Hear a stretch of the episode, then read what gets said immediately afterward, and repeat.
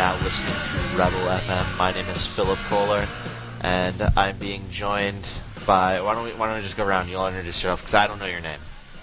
Wow.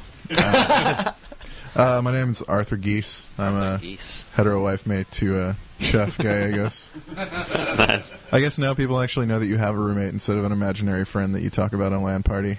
Yeah. I, Anthony Gallegos, I'm also here on a really shitty mic. We apologize for the quality. There's like some buzz and shit.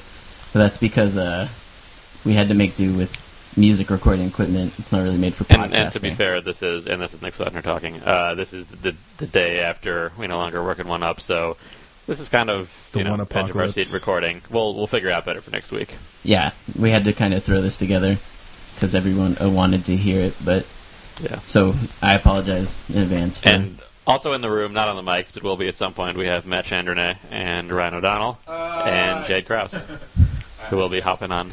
Hey!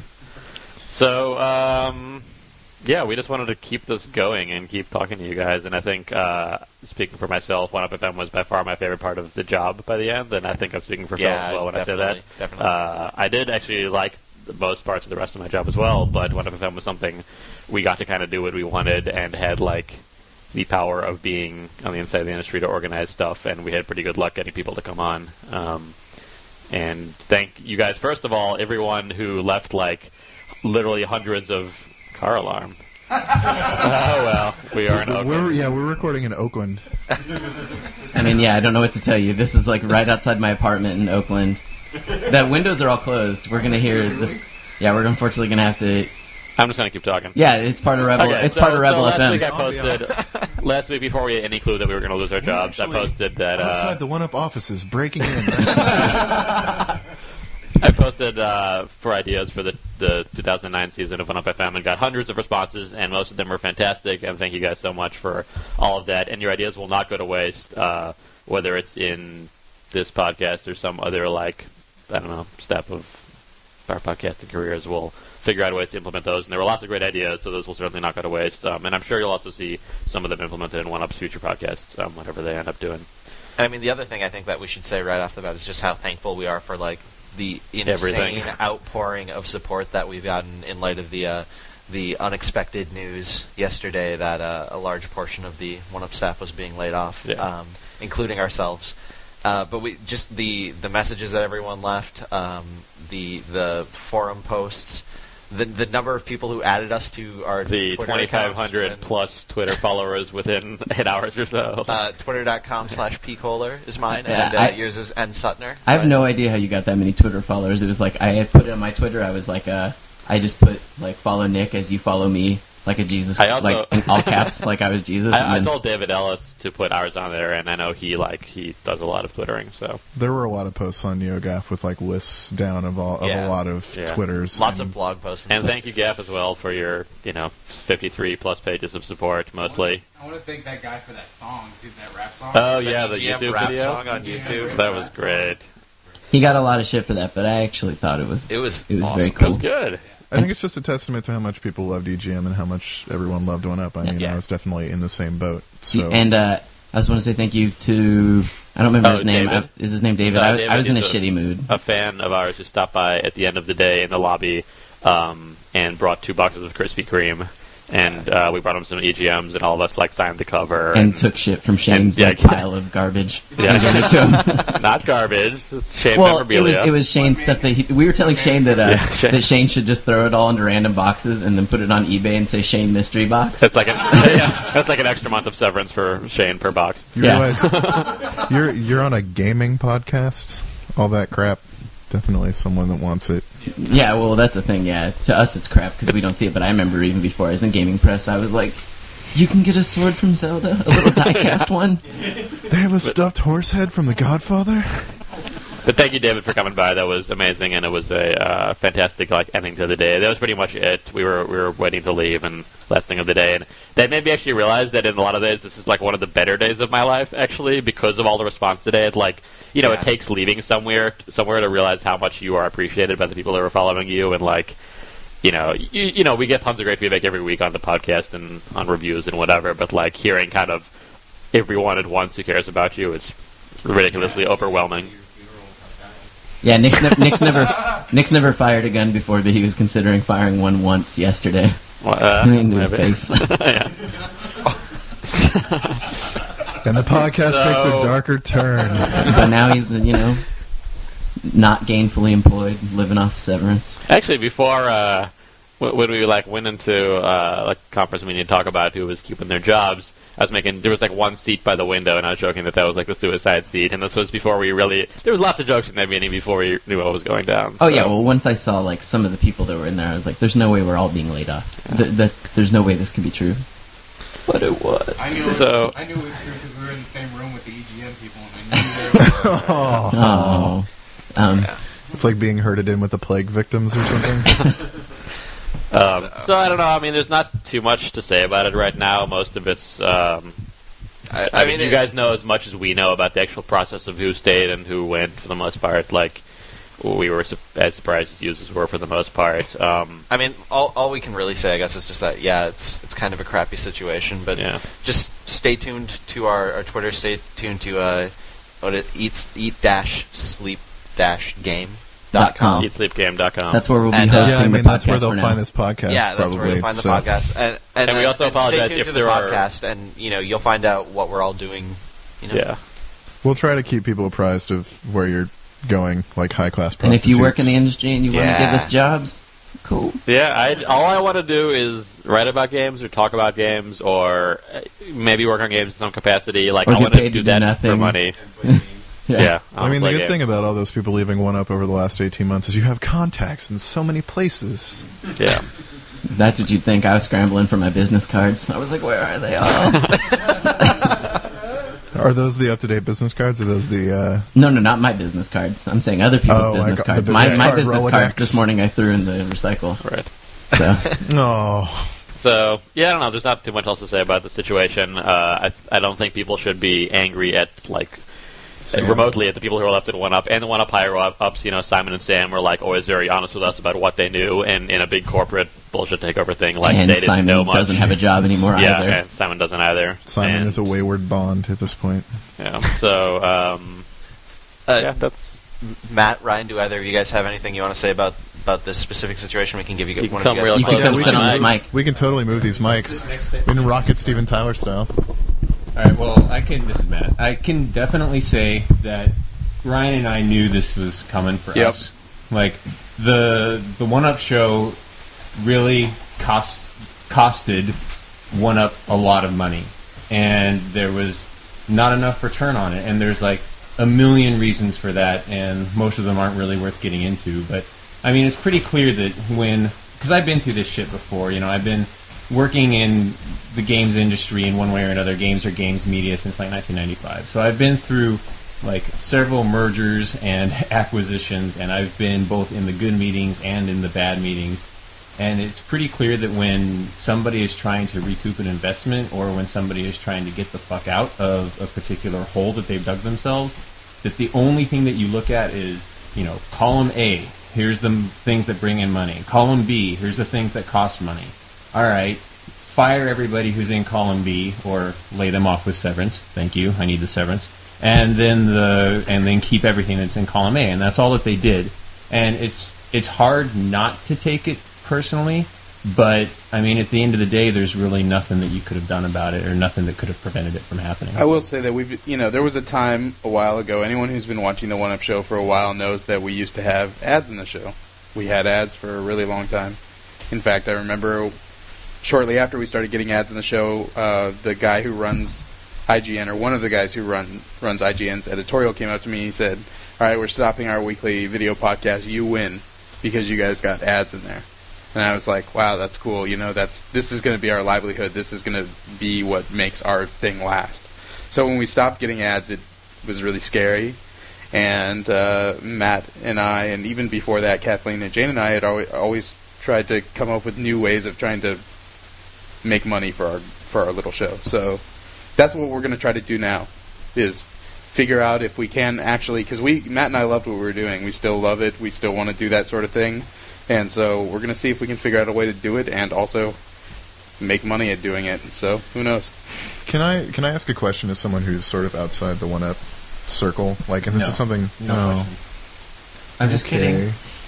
Uh, this is something Russell. I'm seeing on Gaff uh, a lot, and I mean it's something I've been curious curious about as well. Is that a lot of people are saying, "Well, we'll just give you money directly for podcasts, or we'll give you money directly for for the One Up Show." Was there ever talk about going like an IGN Insider kind of route for a lot of the video content, or like directly monetizing downloads? So there's, you know, one the thing that IGN Insider does is they actually have, you know, their website is set up to accept a subscription. So that's that's a the tech team, you know, production team sort of issue where you actually have to decide, okay, well, what's the pay content going to be? What's the non-pay content going to be? I will say at the end we were toying with the idea um, of for about the last season or two of trying to build an HD version of the show and then charge for that. So if we if we would have done SD that, version would have still been free, Right. Because uh, we figured that you know the the audience had already they'd gotten too used to an SD version of the show being free. There wasn't there wasn't really any room to start charging for that all of a sudden. But an HD version of the show, you know, maybe we could get enough people that we could at least become a zero sum game where we weren't maybe if, if we weren't making tons of money, at least we could break even. It's really hard to dis- you know and and so I hope you got anyone out there who is a fan of the One Up Show who's listening. I hope people appreciate that. We really did fight to keep doing it for as long as we could, and my main goal as the director and creator of the show was that once we started delivering on a on on the show in a, a sort of timely fashion, what it was, you know, like 30 minutes, three game segments or four game segments earlier, whatever it was, I didn't ever want to give to start delivering less than that because I felt like we had promised a certain amount and we never wanted to go back on what we were doing. And there was a lot of resistance at different times throughout the course of those three or four years where people wanted us to cut back on what we were doing because they realized how much effort we were putting in and how little money it was bringing back to the company.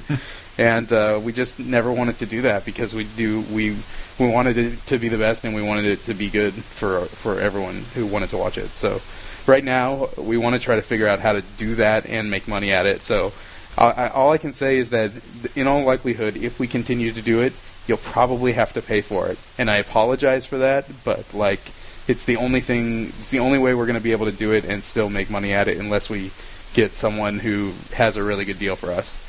But I doubt that. So I apologize. We tried to keep it free, but advertising just doesn't work the way it did like a couple Yeah. years ago. So I think like a subscription model is looking viable to a lot of people, or a lot of people have been saying that a subscription model is something they'd be interested in for Well, I hope so because Show. I mean you can kind of look at it this way, in that like the amount of people that say that they'll pay for something oh, for sure. is gonna you know is far less than the amount of people that will, and then the, the fraction of those people actually will, and it's not through any you know malice or callousness on their part. It's just that you know when people look at things, it depends on whether or not it's actually worth it to them personally. But I also but I also want to say on the generally on the issue of the way things went down. Um, I think on NeoGaf and on other places, Sam Kennedy has unfairly gotten a lot of shit. Yeah. And uh, you got to realize that um, he didn't know what was coming at all. No, he didn't know it was coming. He didn't have any decisions to make in regards to who was let go and who stayed. And uh, so he was left kind of, you know, he he was the one left holding the bag. He was the one that had to do all the damage control. And in a sense, you know, what are you going to do at that point? I still wish he had used a lot different phrasing in his interview with Yeah. multiplayer. Yeah, like in Jeff Green's blog, talking about his reactions to the first Sam Kennedy post was, Yeah. uh, was a little harsh. No, no. Well, I I actually really admired Jeff Green for just going out there and saying all that stuff because you know it's uh, it it kind of embodies what a lot of people were feeling. But I just got to say that in general, give Sam a break. And I just also wanted to say too, like that's not like by saying that we're also not saying condemn UGO for making those decisions because we don't know at what level those decisions were made or No. if it was Hearst and if it you know what that was based on. So I don't uh, you know I don't want people to like unjustly just hate them blindly because that's you know this this is a completely good thing for them. And we still have so many, and the, and the people that are still left at One Up are such great people, and they have so much potential to do great things. And I think they're actually going to be in a really good position to execute on a lot of ideas that they have personally, because UGO is going to be looking to them to come up with you know, entirely new ways of doing things, and I'm I'm really hopeful for those guys. Mm-hmm. And like, I don't think it's worth you know like boycotting One Up as it stands now or something like that because you're just going to be robbing yourself of potentially good stuff. And I think it's good that now with us all kind of free to like do our own thing, you'll see an even wider range of ideas executed on because we're not like you know even before just as one up we were limited about what we could do obviously about a lot of things, but now you're going to see you know one up doing their own thing and other people doing all sorts of different stuff. So yeah. Uh, so since I mean clearly like you guys are, are talking about what you want to do next, Ryan and Matt, do you guys want to quick share your uh, your Twitter addresses as well so that people can uh, keep track of whatever comes next from you guys? I mean, Um, I'm sure you'll be you'll be back on whatever we're doing as well as far as the podcast goes, but Yeah, Aw. Thanks, Phil. yeah, backlog yeah. We're Backlog. Still, oh, are we talking about sweet. that? Yeah, we're not backlog. we'll, we'll do it. next Yeah. week maybe. Backlog. We're totally in. Yeah. Might have a different name, but we'll do it. Yeah, my, mine's uh, mine's just talking orange, spelled like it sounds. My Twitter is talking orange. So yeah, we we got just like Bill and Nick and everybody else. We're all talking. All these X One Up people are talking about the stuff that they want to do, and I think our Twitters are going to be the best way to, to keep up Yeah. with it all. Yeah, mine is just my name, Ryan O'Donnell, O D O N N E L L. Um, and yeah, I post a lot of stuff on there too. So come for come for the updates about uh, what we're doing in the future, and stay for the pretty pictures because that's what I want to put there. I, I like how both the like names that you use, like uh, O'Donnell and Ban- and burrito, like you things are both things that have double consonants that I always forget. Like you know, Donald, fuck you got his two N's, two L's, and then burrito, it's like right, one, two R's, one T. Yeah. Fu- fuck you, Ryan. Okay. You figured out how to spell burrito? You live in California. Yeah, but he's a foreigner. Oh, that's a good point. There was something I wanted to say, but I totally can't remember what it is. But I do want to reiterate that, like, the outpouring of support has been just truly amazing. and Oh it- my God, It made me feel better because when when it, when it all went down yesterday, I didn't feel anything. It's like you know you're still in shock, and like I was just like fun loving and happy, and like I went home and my, every, everyone was like, "You just got laid off," and I was like, "Yeah, well, them's the breaks, you know, whatever. we knew it, we saw it coming." But today, after clearing our boxes out and like clearing our desks out, grabbing boxes and saying goodbye to everyone in the office, that's when like I was like, You guys had some really good Yeah. pictures up on, on the Twitter as well, like throughout the day of just like the uh, the game videos area as it transformed from what what it was to like being empty. Well, it was it was really it was like when they when they told us that we had to clean out our desks and everything. It was like that was the first question that I asked was like, well, how long do we get? Because we always encouraged everybody, especially in the game videos Yeah. area, to put all of their swag in prominent display, Yeah. so that it provided interesting backgrounds for the one up show. And Shane and Milky filed for extensions on their cleaning out their office thing.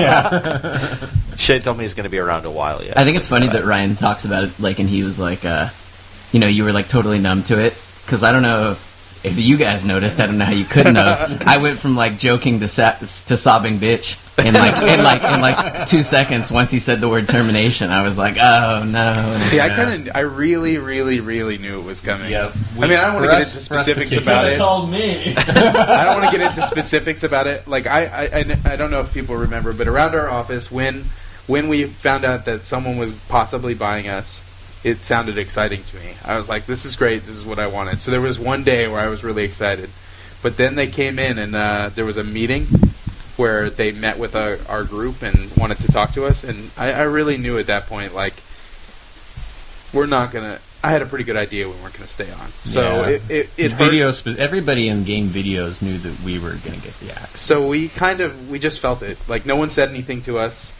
You know, it's not like we had insider information. We could just feel it from the, the tone. And so at least we had the break. That's that's the interest. I, that's what I really like. Is like, you know, I think there's. It, it, it would be very easy for me right now to be like, "Woo, vacation! I'm gonna ride it out on my severance." You know, hell yeah, and like sit back and play some video games. But we just had a vacation, so I'm not feeling like it's time Yeah. for vacation. I'm feeling like it's time for work. Yeah. And so it's I'm glad I'm here. We're recording a new podcast and like we're every everyone's ready to get busy and try to figure out what's next. Yeah. The other thing that that is kind of like helpful about the whole situation is, I mean, I, I I'm with Nick. I had no clue. Like just just being in that room with all the people. Like you've, s- I'm sure everybody who's listening has probably seen the lists online of all the people. And uh, when I was which, in that which room, I would just like to point out are not totally complete. There are a few people that did get laid off, including Jade. People on Gaff who said fucking otherwise. Jade got laid off as well. Uh, I thought there was some question as to that. That sucks. No. Uh, laid off. well, Boo. but yeah, so like I was in there with all those people, and I was like, "There's no way they're laying off everybody in this room. That would be insane." Uh, it, so it was it was uh, a a big shock. But the the the one thing that was nice about it is that like at least it wasn't just a few of, of my friends from the office getting laid off. It was you know it was a bunch of people who I really respect, and we were all together, and it was like at least you know like at least I know it was a lot of really great people, and so it wasn't like based off of talent or something like that. Or, Yeah. or just- personal feelings towards yeah, e- individuals. exactly. and- like yeah. I guess that was kind of what you were saying, Matt. Yeah. And and just speaking to like the friends thing as well. I mean, I blogged about this on on my blog on One Up, but like that for me is by far the worst thing. Is like not getting to come to work and basically hang out with you guys all day, which Yeah. is what I did. Right. And it's like go hang out with you guys and shoot the One Up show, then hang out with Phil and record One Up FM. Like that's what it was. It was like doing what I love with the the with my friends part. Like that's what made it great. Like, and that's why you know if I do, I probably do some freelance stuff now or whatever I end up doing. Like, I don't want to do a freelance job where I work from home all the time and just play games and talk to people on AIM. Like, I don't want that. I want to work with you guys and I want to, you know. And I I just like to take a second to say uh, that the people that got to keep their jobs, like there are definitely no hard feelings about them. Yeah. Because I know, for instance, I know that feel like Justin shit. Justin Haywald thought that like he felt like he didn't belong with us, and he thought we were kind of upset with him because he got to keep his job. And that's like not the case at all. No. Like it's totally cool you got to keep your job. Like it Maybe just. for I mean, you, if any, if, fucker. if, I'm just saying. I'm just saying. If anything, I think the only reason that. I mean, it's easy to interpret like a negative attitude from all of us because we were bumming about packing up our shit as like him against him, and it's definitely not. Like you can feel survivor guilt or whatever you want to feel, but it's like no one has any I hard know, feelings I against know any they're of those really people. upset, and I know a lot of us are like have, have expressed that we're almost like more relieved that That's we're not in their gonna say. shoes in a lot of ways Yeah. because like that's really hard for them. For us, it's easy. It's like you know we know what happened. This is done. We're gonna feel what we're gonna feel. Everyone understands us being upset, but like I'm sure they have so many mixed feelings Yep. and yeah, Well, and I and like I said before, I've been on that side of the fence before too. I went. There's one company I was in where they laid off everybody but nine people, and I was one of those nine people. And it's like you you walk into work the next day after everybody is really gone, sort of like what they're going to be doing tomorrow. And uh, they probably felt it tonight after everybody was gone at like 1 p.m. anyway. And uh, you just look around and you feel kind of like, well, fuck, now what? yeah. and uh, there's there's way there's just as many questions in their minds for their future as there is for us in ours. Right. And so like I I completely sympathize with whatever And- they're going through. the bigger thing is that, and I think uh, I think everyone that's listening for this, but the audience is on our side. You know, that's the hard part. It's like the you know people, and I think that's why we're trying to reiterate. Please go to One Up and look at their stuff if it's written by cool people that we like because we like those people. Yeah, we're not mad say. at them. Don't Yeah. stop. Don't stop going to One Up because they're owned by UGO. Right. If you end up going to stopping going to One Up in the future, it should be because the content fails. Like, Exactly. Right. Right. I mean, give them a chance. Yep, absolutely. And like I and we can say that per- we know personally everybody who's left and they are all great people and they are very very good at what they do. And so it's like I can't imagine at all that they're going to that they're going to be able to do exactly what they did before because we were already working our asses off at the Yeah, staff that right. we had. So they're going to change shit up, and I don't know how they're going to change it up, but you got to give them the chance to succeed or fail on their own merits, not Right. based off some misguided vengeance towards you know a perceived slight. That said, I did. Uh, this is my joke I came up with in the car on the way over here here. Is I want to see. I want to see someone. Because I was thinking of like I've made a huge mistake, and then I was thinking of Job. And I want to see like a Photoshop with Job and a UGO shirt with, a, with a caption of him saying I made a huge mistake. So Gaff, get on that for one of boards or something. This is what I require. And I, like I and I also want to say like also personally from the bottom of my heart that the outpouring of support is far more than I ever knew it could be. And it was goddamn amazing. And I think uh, we were talking about it last night, and I think Jay Fresh put it best. He was like, "Man, I wish I could just go out and give the whole internet a big hug." Yeah. Isn't that so Jay Fresh? That man? is So that Jay very Jay Fresh. such a nerd. Oh my god. that that being said, uh, future packages of candy, you guys can PM me on One Up or on ET Yeah, I Game thought you were or about to give your whatever. address, and I was going to say And- this is a poor idea. We can't get packages here. And I will I will we give live in Oakland. I will figure out an address for you guys to ship candy to. Oh, okay. So you're gonna have candy sent to. horse with a rifle. What you're saying is you're gonna have candy sent to my office, That could be. It's not a bad idea. assuming I have one. Yeah. So, uh, like my my that I guess that's just my final thought on this whole mess is just a yeah. gigantic a gigantic fucking thank you to everybody that ever And- watched, listened, or read any of our stuff. 'cause, Totally. like we felt it every day. Yeah, and along with that, I mean, um, you know, before we move on to other stuff, just again, thank you to everyone and uh, spread the word about this. Sp- you know, pay attention to what we're doing and spread the word about whatever we're doing because, you know, whatever it is, right now we don't have the backing of a big site, so we need your guys' help getting the word out there. So if need you like what our we're doing, rents. Oh shit! And school loans. Well, Oh, so- shit. Oh, God, I didn't think about that. There will, there will be a PayPal button underneath subscribe that you might accidentally click. Well, Well, you at, least, at least it happened when rent was due. When you, men- when you mentioned ads earlier, if anyone wants to put ads on this podcast, you know, we'll have, you know, we'll get we'll get the quality up there. We will sell our podcast to ads. Oh, it's the greatest game I've ever played. Yeah. speaking of, This isn't the place let's you talk come about for- games. Let's oh, game. This isn't where you come for dignity. All right, so yeah. let's talk about what we've been playing lately. How about Well, I didn't kick it off. kick me? Uh, I haven't been The playing one- anything except for man. World of Warcraft. Oh lots, shit! lots of World of Warcraft. And I'm gonna Well, go since you're not it. doing Legendary Thread anymore, you can talk a little bit about. uh, Matt Matt Chandronait knows what I'm talking about. I Um, do. I've got my maid up to level 78, so uh, I'm Oh, nice. almost to the new level cap. I'm I'm working through Grizzly Hills. I finished all the Dragon Blight quests. Dragon Uh, Blight quests are awesome. Yeah. I don't I don't play WoW, but is it not disappointing when you like get to the new level cap? I feel like I'd want to draw it out as long as possible I- before you get there. There's a there's a little bit of a sense of disappointment, um, and I mean I'm I'm sort of anticipating that, I guess. But uh, the the thing is that by the time I hit the new level cap, like I've been doing all the quests in every zone in the in the new areas, and um, And I The suppose storylines are really disappointment is relative these days, huh? Phil? exactly. No, but by, by by the time I hit the level cap, I'll still have like four zones full of quests to do and lots of like like I mean, you still have to grind, grind reputation and save up money for different things. So there's Yeah. still there's still carrots for me to uh, go after. Well, and, and it's like uh, it's like I said to, to Ryan a little bit after Wrath of the Lich King came out. I was like, man, I, I wish that you could play WoW, but that you could only play Northrend. I wish that like I could sit you down in front of my computer and just have you just play Northrend because the rest of the WoW. I mean, Burning Crusade stuff is pretty cool, but old Azeroth sucks, and there's no reason to play it. That yes, you can just play bur- the new shit. It's called China. and there are Chinese people that will work for you to give you an account. pennies a day. Man, fuck all that shit that sold 8 million copies of WoW. What's really good is the expansions. it's totally true. Uh, It's cool. That's why I'm waiting though. Eleven point five million copies. You know that you know that Blizzard's got more money than any other game company in the world except for maybe Nintendo. They're totally working on some other MMO. WoW two. WoW yeah. two or Why didn't whatever. Why didn't Blizzard buy one up? It'd just be like same site, only ours. Everything gets a score higher for us. they have money. you guys had a higher score than A?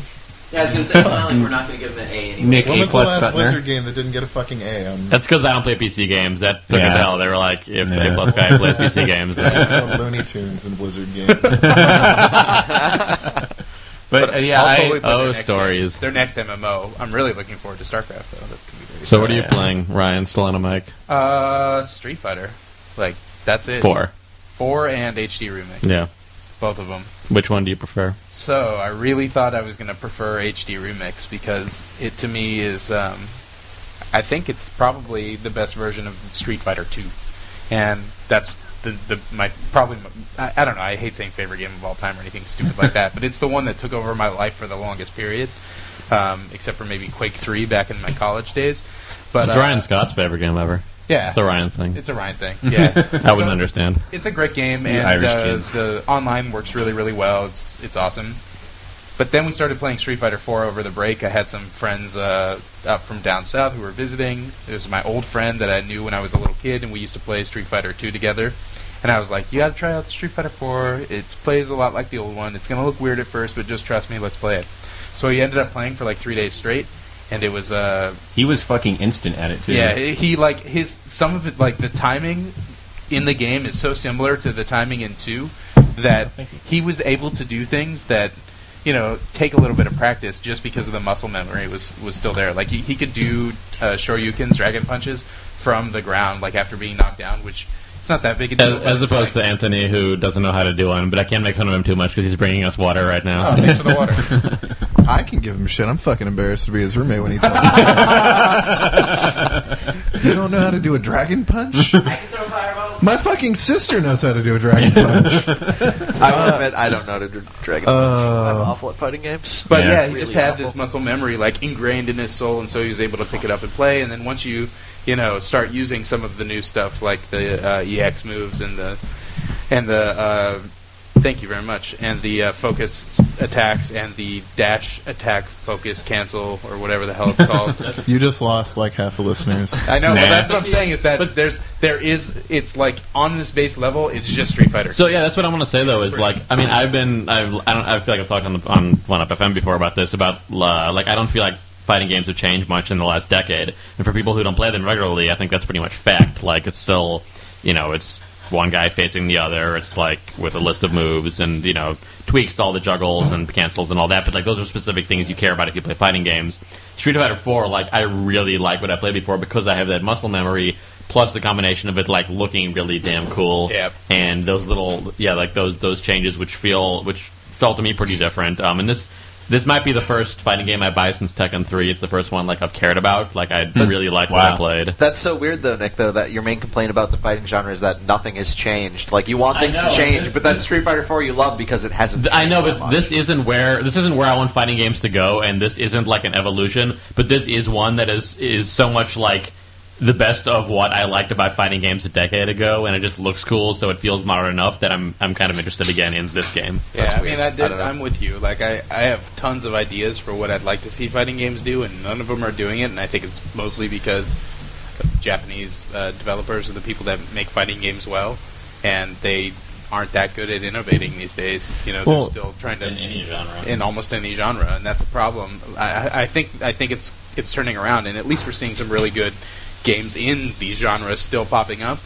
But yeah, I'm with you. I, I, I- I think fighting games could really truly evolve, and I've got some really good ideas. So if anyone who's making fighting games wants to hire me or talk to me about them, uh, This is going to be a recurring theme throughout Yeah. the give us a podcast. job. If you want to give us jobs, Yeah, I just said. I got lots of those. well, I, I mean, I Street Fighter think, 4 is great. I think a lot of people would argue that fighting games have almost taken steps backwards as far as, like, or have gotten worse over the last decade or so as compared to how they were in the 90s. I mean, It's arguable. I don't know. I mean, I mean, I love Street Fighter 3. A lot of people felt like Uh, Jade up on the mic. the parry system Yes. is the. Jade, did you have something you wanted to say about fighting games? I do actually. Um, I I agree with what I agree with what um, you just said. That um, if anything, they've taken steps backwards, and I think that that's because I mean, like when Mortal Kombat came out uh, when I was younger.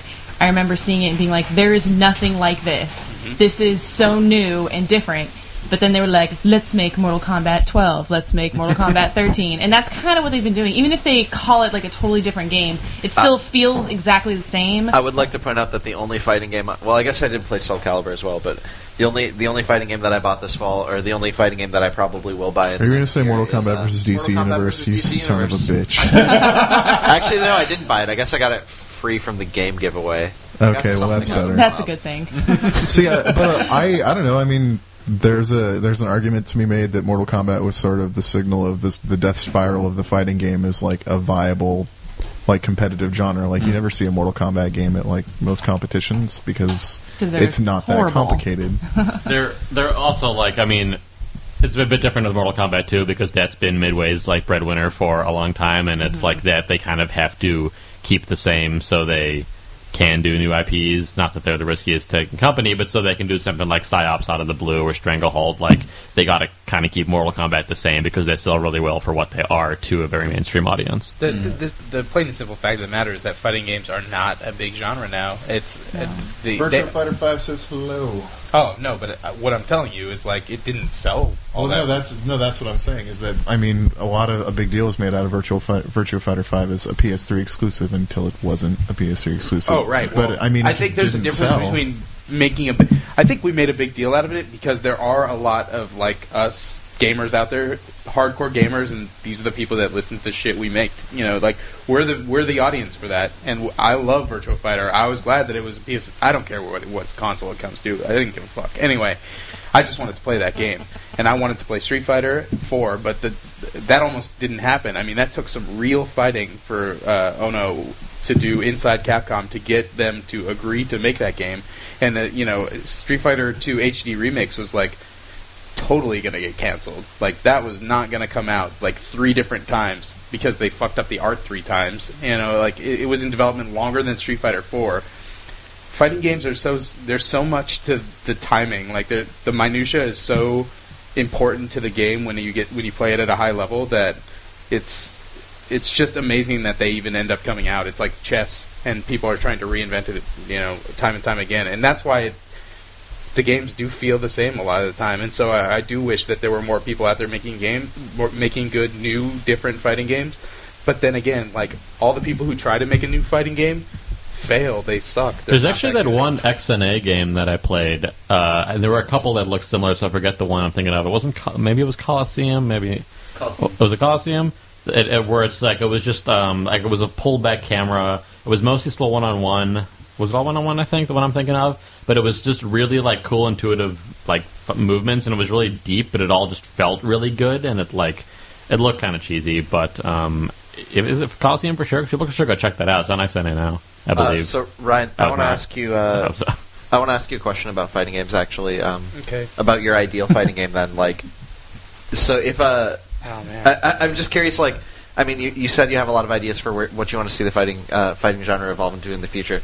Would would it stay something that's as complex as what we're talking about? Is like innately hardcore? Because that's the reason I can't really get into fighting games. Is Can I answer real quick for you? I just don't have any. like, I can't do the whole like memorizing move sets and stuff and memorizing the timing. And I, I think because of that, I think Fight Night was actually the, the, the best like innovation in fighting games in a long time. I was just gonna Yeah. say like, that. I yeah. really, and I uh, sorry. totally 100% agree. actually, Fight I like Night- that a lot. Yeah. Fight Night. Did I steal great. the answer that with a question that was addressed to you? yeah, the, the Fight Night Fight Night was great. The thing that sucked about it was like all the EA-isms, like the crappy menus and the fact that the Burger King guy was your like code. and it's boring because it's boxing. But shitty. but I don't know The why EA. was awesome. Why haven't EA made like an over the top ridiculous character like Kakuto Chojin thing with the you know I don't the think it needs to be over the top. I just Yeah. I would love well to see no like you know well cool not cartoony I guess. I would But- love to see a fighting game that uses analog controls. Yeah. you know, like that would be a step. And in I the think right first direction, person, totally after totally seeing that table tennis works, Yeah. like Oh, I can I see fighting tennis. game work as like a third person from behind the character or first person. Like I think oh. that's totally doable.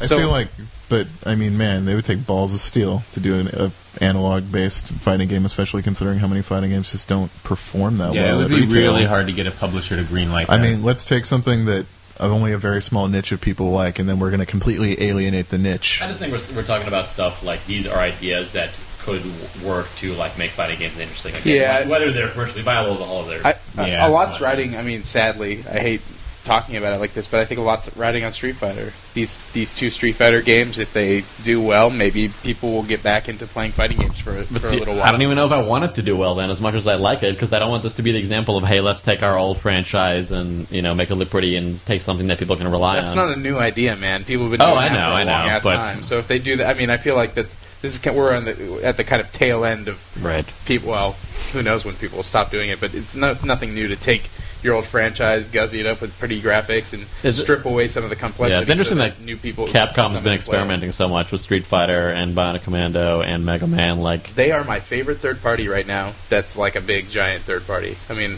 my heart heart is with Valve Software. I mean, they're they're, they're far and away. from They're, Valve is listening, they're far and away the best Japanese developer right now. 100%. Like, uh, hands. uh, I mean, it's like. I mean, I don't know. Namco may have some cool stuff I can't think of. No, they don't. Yeah, no, okay. I believe it. Namco makes Tekken. uh, right. Namco makes Soul Calibur too. I'm sure Tekken 6 will totally change the fighting genre this year. I just, you know, I really, I, I really respect what's going on over there at Capcom. They've done a great job of appealing to people Yeah. who liked games back in the 8-bit days and game people that like games now Yeah. with the same title. Like, and there's like five or six of them that come to mind that all do this, and that's really incredible. Jade, what have you been playing? Oh, what have I been playing? Uh-huh. Um, You've been playing Mostly. the Get Closer to the Mic game. Oh yeah, mostly only really retro games. I haven't really played anything new. I started Well, playing. Fallout though, like Fallout and um, The first Fallout? or- yeah, no, no, no, Fallout Three, the Okay. new one. And um, I was really hesitant actually to start playing it because I have. I mostly play Super Nintendo games, so my TV is one that works really well with the Super Nintendo, but nothing else. like playing Dead Space was impossible because I couldn't read anything. So I was like, oh, I don't know if I want to play Fallout. But once I put it on, I realized these the voices amazing. Qui Gon Jinn is your dad. That's amazing, and I could read everything really well. So I actually got really into it, and um, I've yet to pick it up again because I've been distracted by So how about PS1 these Super games. Nintendo games? I want to hear Yeah. about these. Uh, well, I just finished playing. Um, what was it? Bust a Move from beginning to end. Yeah, I know. I have no life. Wait, wait, bust a move with the bu- shooting bubbles Yeah. upwards? Do, do, do, do, With the spears? No, no, no, Oh, no, what- not what is not that? Bubble Bobble. No, no, no, no, no, not that. What is the one where you run back and forth and shoot spears up towards bubbles that pop and bounce around the screen? It sounds similar too. That's no, no, no, No? not Bust a Move. You're a little guy with a spear gun. There's a little bit of climbing ladders, and there's these big pink bubbles that split into smaller bubbles and smaller bubbles and smaller bubbles. It has a very, it was an arcade. It's also on. I have it on PlayStation. I have no idea what you're talking Okay, well, about. people uh, people listening are gonna know what I'm talking about. That game's fucking awesome. But which one is Busted? no, not not Bust a Groove. This is That the- was the Dreamcast game. We're talking about Bust a Move. Bust a Move Busted is Groove was a that was a PS1 one game. That was a great game. Oh, was it PS PS One? I thought it was Dreamcast. That was one of my like early like sexuality I'm with pretty games. sure was, like, that it the was on blonde Dreamcast girl. also. That Okay, was I, a- could- I could no, be wrong, that one didn't but come out for Dreamcast. okay. Anyway, Wait, wait, wait, wait, Nick. Anthony just gave me this look. Like, Back that up a little bit. Anthony just gave me this look, and he's like, "Don't don't let that slide." What are you talking about? what the hell? That was like outside of there. No, we talked about this on Retronauts a couple of weeks ago. Um, we, well, we talked about it with Lara Croft about how that was like kind of uh, yeah, I remember that was the first episode uh, of a podcast that I listened to, and was like, "Nick's kind of a creepy guy." kind of creepy. Well, see, that, God damn it! we had a good discussion then. You looked at Nick like every day, and you're just now coming to the conclusion. Yeah, I just figured it out. he's moving further into Unabomber territory. What were you? doing? My girlfriend called you creepy last night at a bus stop. That's fair. I mean, I was being creepy, probably. oh, wait, your girlfriend called you creepy, and then Yeah. my girlfriend called you creepy later. So, Word. so It was a good night. anyhow. So anyway, anyway, anyway, anyway. So, uh, Tomb Raider was like a, you know, like. A, Boys growing up, that was like a sexual icon in gaming, and every guy like spun the camera around and got the right boob angle, and you know tried to catch her in the shower. All four and, like- polygons? and not not up- every guy. Okay, a lot of guys who played games growing up, and Okay, just Nick. and uh, even even Garnett, and he was in this discussion, and he's like, Really, older. Garnett. So Nick and Garnett. no, no. I was You busy really trying to throw this her off really just high fucking shy? cliffs. Nice. So uh, she did that like And she did that scream like, thing. like if you yeah. if you got her to if Mm-hmm. you could get her to a cliff high enough, she would scream that like horrible, like gut wrenching scream. That was Right. also one of the things that turned Nick on. yeah, exactly. mostly the screaming. So anyway, uh, and blonde girl in Bust a Move was like very Bust a Groove was like super sexualized and like you know bouncy girl, and uh, that was one of the first girls like that in the game too. That's all I was commenting on. anyway, back And to look Bust what it Move, turned into. which is the bubble popping matching one. yes, you you play as Which Bub does have a and spear at the bottom, Bob. that's why it was confused. Well, it's not confusing. really spear. Like it's like they they shoot. like a they, Yeah, yeah, it's okay. like a harpoon Okay. thing. And you- did you and beat you, it? Yeah. Well, Wow. I mean, let me let me rephrase that. You Uh-huh. can't really beat it. Like you just play through a ridiculous amount of levels of varying I- difficulties with the exact same music. I remember And- reviewing the GameCube one that came out like a year ago for One Up. I'm sure we can go. I forgot the name of it exactly. People go find my review. But there was an eight-player mode, and we actually played it in the Oh my office God. with seven people, Holy- and it was really, Insanity. like really nuts. Yeah, Wow. it was Yeah. just like madness for like five minutes. Like pre- it was like who could press the button the fastest. Well, the, the I was just playing the actual puzzle mode where Right. you go through and you solve all the puzzles because I will tell you right now, I consider myself to be extremely good at puzzle games, but that game, when you play against a computer, you get your ass we're gonna have fucking to kicked. rumble, by like the way. it is so hard It's that it is that game will kick your ass. And I'm, and this game was like marketed towards children, and I'm thinking that I'm really glad I did not have this game when I was younger because there would have been controllers thrown. I would be like screaming and like picking No, up my if Super had- Nintendo, throwing it out the window. I- It is so, So- hard. If you had that when you were younger, if you were like in the fourth grade or something, you would have beat it in a weekend. That's Totally. true. I'm, That's gi- true, I'm probably, giving you huh? a challenge, Jade, which is to. I mean, I don't, I don't even know, don't have a 360. Maybe you can play someone Anthony is. You got to beat my Hexic score. Oh yeah. 360. Yeah, that's my oh, puzzle Okay, challenge. all If you can beat that, then I will All bow right. down to you as the puzzle game master. Okay, Not that I have the best score on my friends list, even, but I'll try that. I did beat the game properly, which is took me like two years. So Oh. yeah, Wait, you fucking beat Hexic? yeah. See, it's impressive, isn't it? Wow. I'm proud of that. To be fair, Jade's also never really gotten into Tetris ever. Yeah, that's true. That's I fair. I'm fairly There- new to Tetris, which I know is like blasphemy if I consider Tetris myself to be good at puzzle games. Tetris. That's But it was not the I don't give a am trying to beat Tetris the Attack? Guinness Book World Oh, well, that's a Record different of story, Dr. okay, Mario. yeah. Though No, that's I'm amazing, determined. too. I will beat it. So, Matt, what have you been playing? I'm talking to people who are Um, clo- closest to the mic in order then Anthony is next. Um, I did. Uh, well, I got my new PC put together just before Christmas, so like over the break, I played a shitload of PC games. Like like Phil, I played a bunch of WoW, but I also played a fuck ton of Far Cry and uh, downloaded Mass Effect because I was really curious how it would look on PC. Can we, and we it's talk gorgeous. about Far Cry for a few minutes? Yeah, we should. I Oh, because sure, I'm curious. yeah. Um, like I, I just got a figured. I just feel like um, all the PC games that I played were already outdated because I was saving them all, you know, until I got my PC upgraded. That's fair. So- That's fair. But anyway, But uh, I I picked up Far Cry when it came out and um, played maybe five five hours something Yeah. like that. And uh, I haven't I haven't gone back and finished it, and I'm sort of curious. Like, part of me back. part of me wants to, and I'm not sure if I should. Like, what do you what do you think? How, I'll tell how much you should I what. play? I'll tell you what. When you play Far Cry for like five hours, you think you've seen everything that there is in that game, and if you play a little while further, you begin to realize like, wow, this game's a lot bigger than I thought it was. Okay. Well, what platforms is everybody playing it on? I, I played the 360 version. PS3. And your, your And PC? PC, yeah. Okay, I played it 360 and PS3. I'm just going to go out on a limb here and say it's a significantly superior uh, experience on PC as compared to console. I don't, well, Brian would be a better one to answer that. so it, it depends on what your you know PC is like. Well, Matt's but- machine is a crazy beast, and he, we were running it in DirectX 10. Oh, I and we say- got- And it looks really good. I too, will say it looks so- like next, next, next, and not three gens, but it, it looks it looks significantly better than what consoles are doing. I, we played it for quite a while uh, Yeah. on the on the on the PC, and we brought it down and we put it on our HD TV. And yeah, looked- on our on our we, we have the the big TV in the living room that like the whole house uses, and uh, so during the break I brought down my PC and hooked it up to that, and so I was doing my my PC gaming from the couch. It I was w- awesome. And I thought I thought Far Cry 2 looked amazing when I was playing it on PS3, and this was before I'd seen the PC version. Yeah. I really did think like, wow, this is a phenomenal looking game. And I went back and started playing on PS3 just to put it in because I knew it was going to look w- worse than the PC version. Um, and I was like, I couldn't believe how crunchy it looked. It looked like going well, back to especially a like PS1 your character, was like it's it's crazy. all your hands are super blurry. And Oh, your yeah. tattoos look like shit. Talk about the game a little bit. Um, well, no, and also just like the, I mean, the, the load times. I feel like affect how you feel. The about load the time game. the load times are nothing on the PC. They're Yeah. you instant. can save anywhere. Yeah. Yeah, oh, and this being able to save being, anywhere. being able to quick save in a game like that is fucking fundamental to the game well, experience, considering that you get fucking ambushed like every three minutes. right?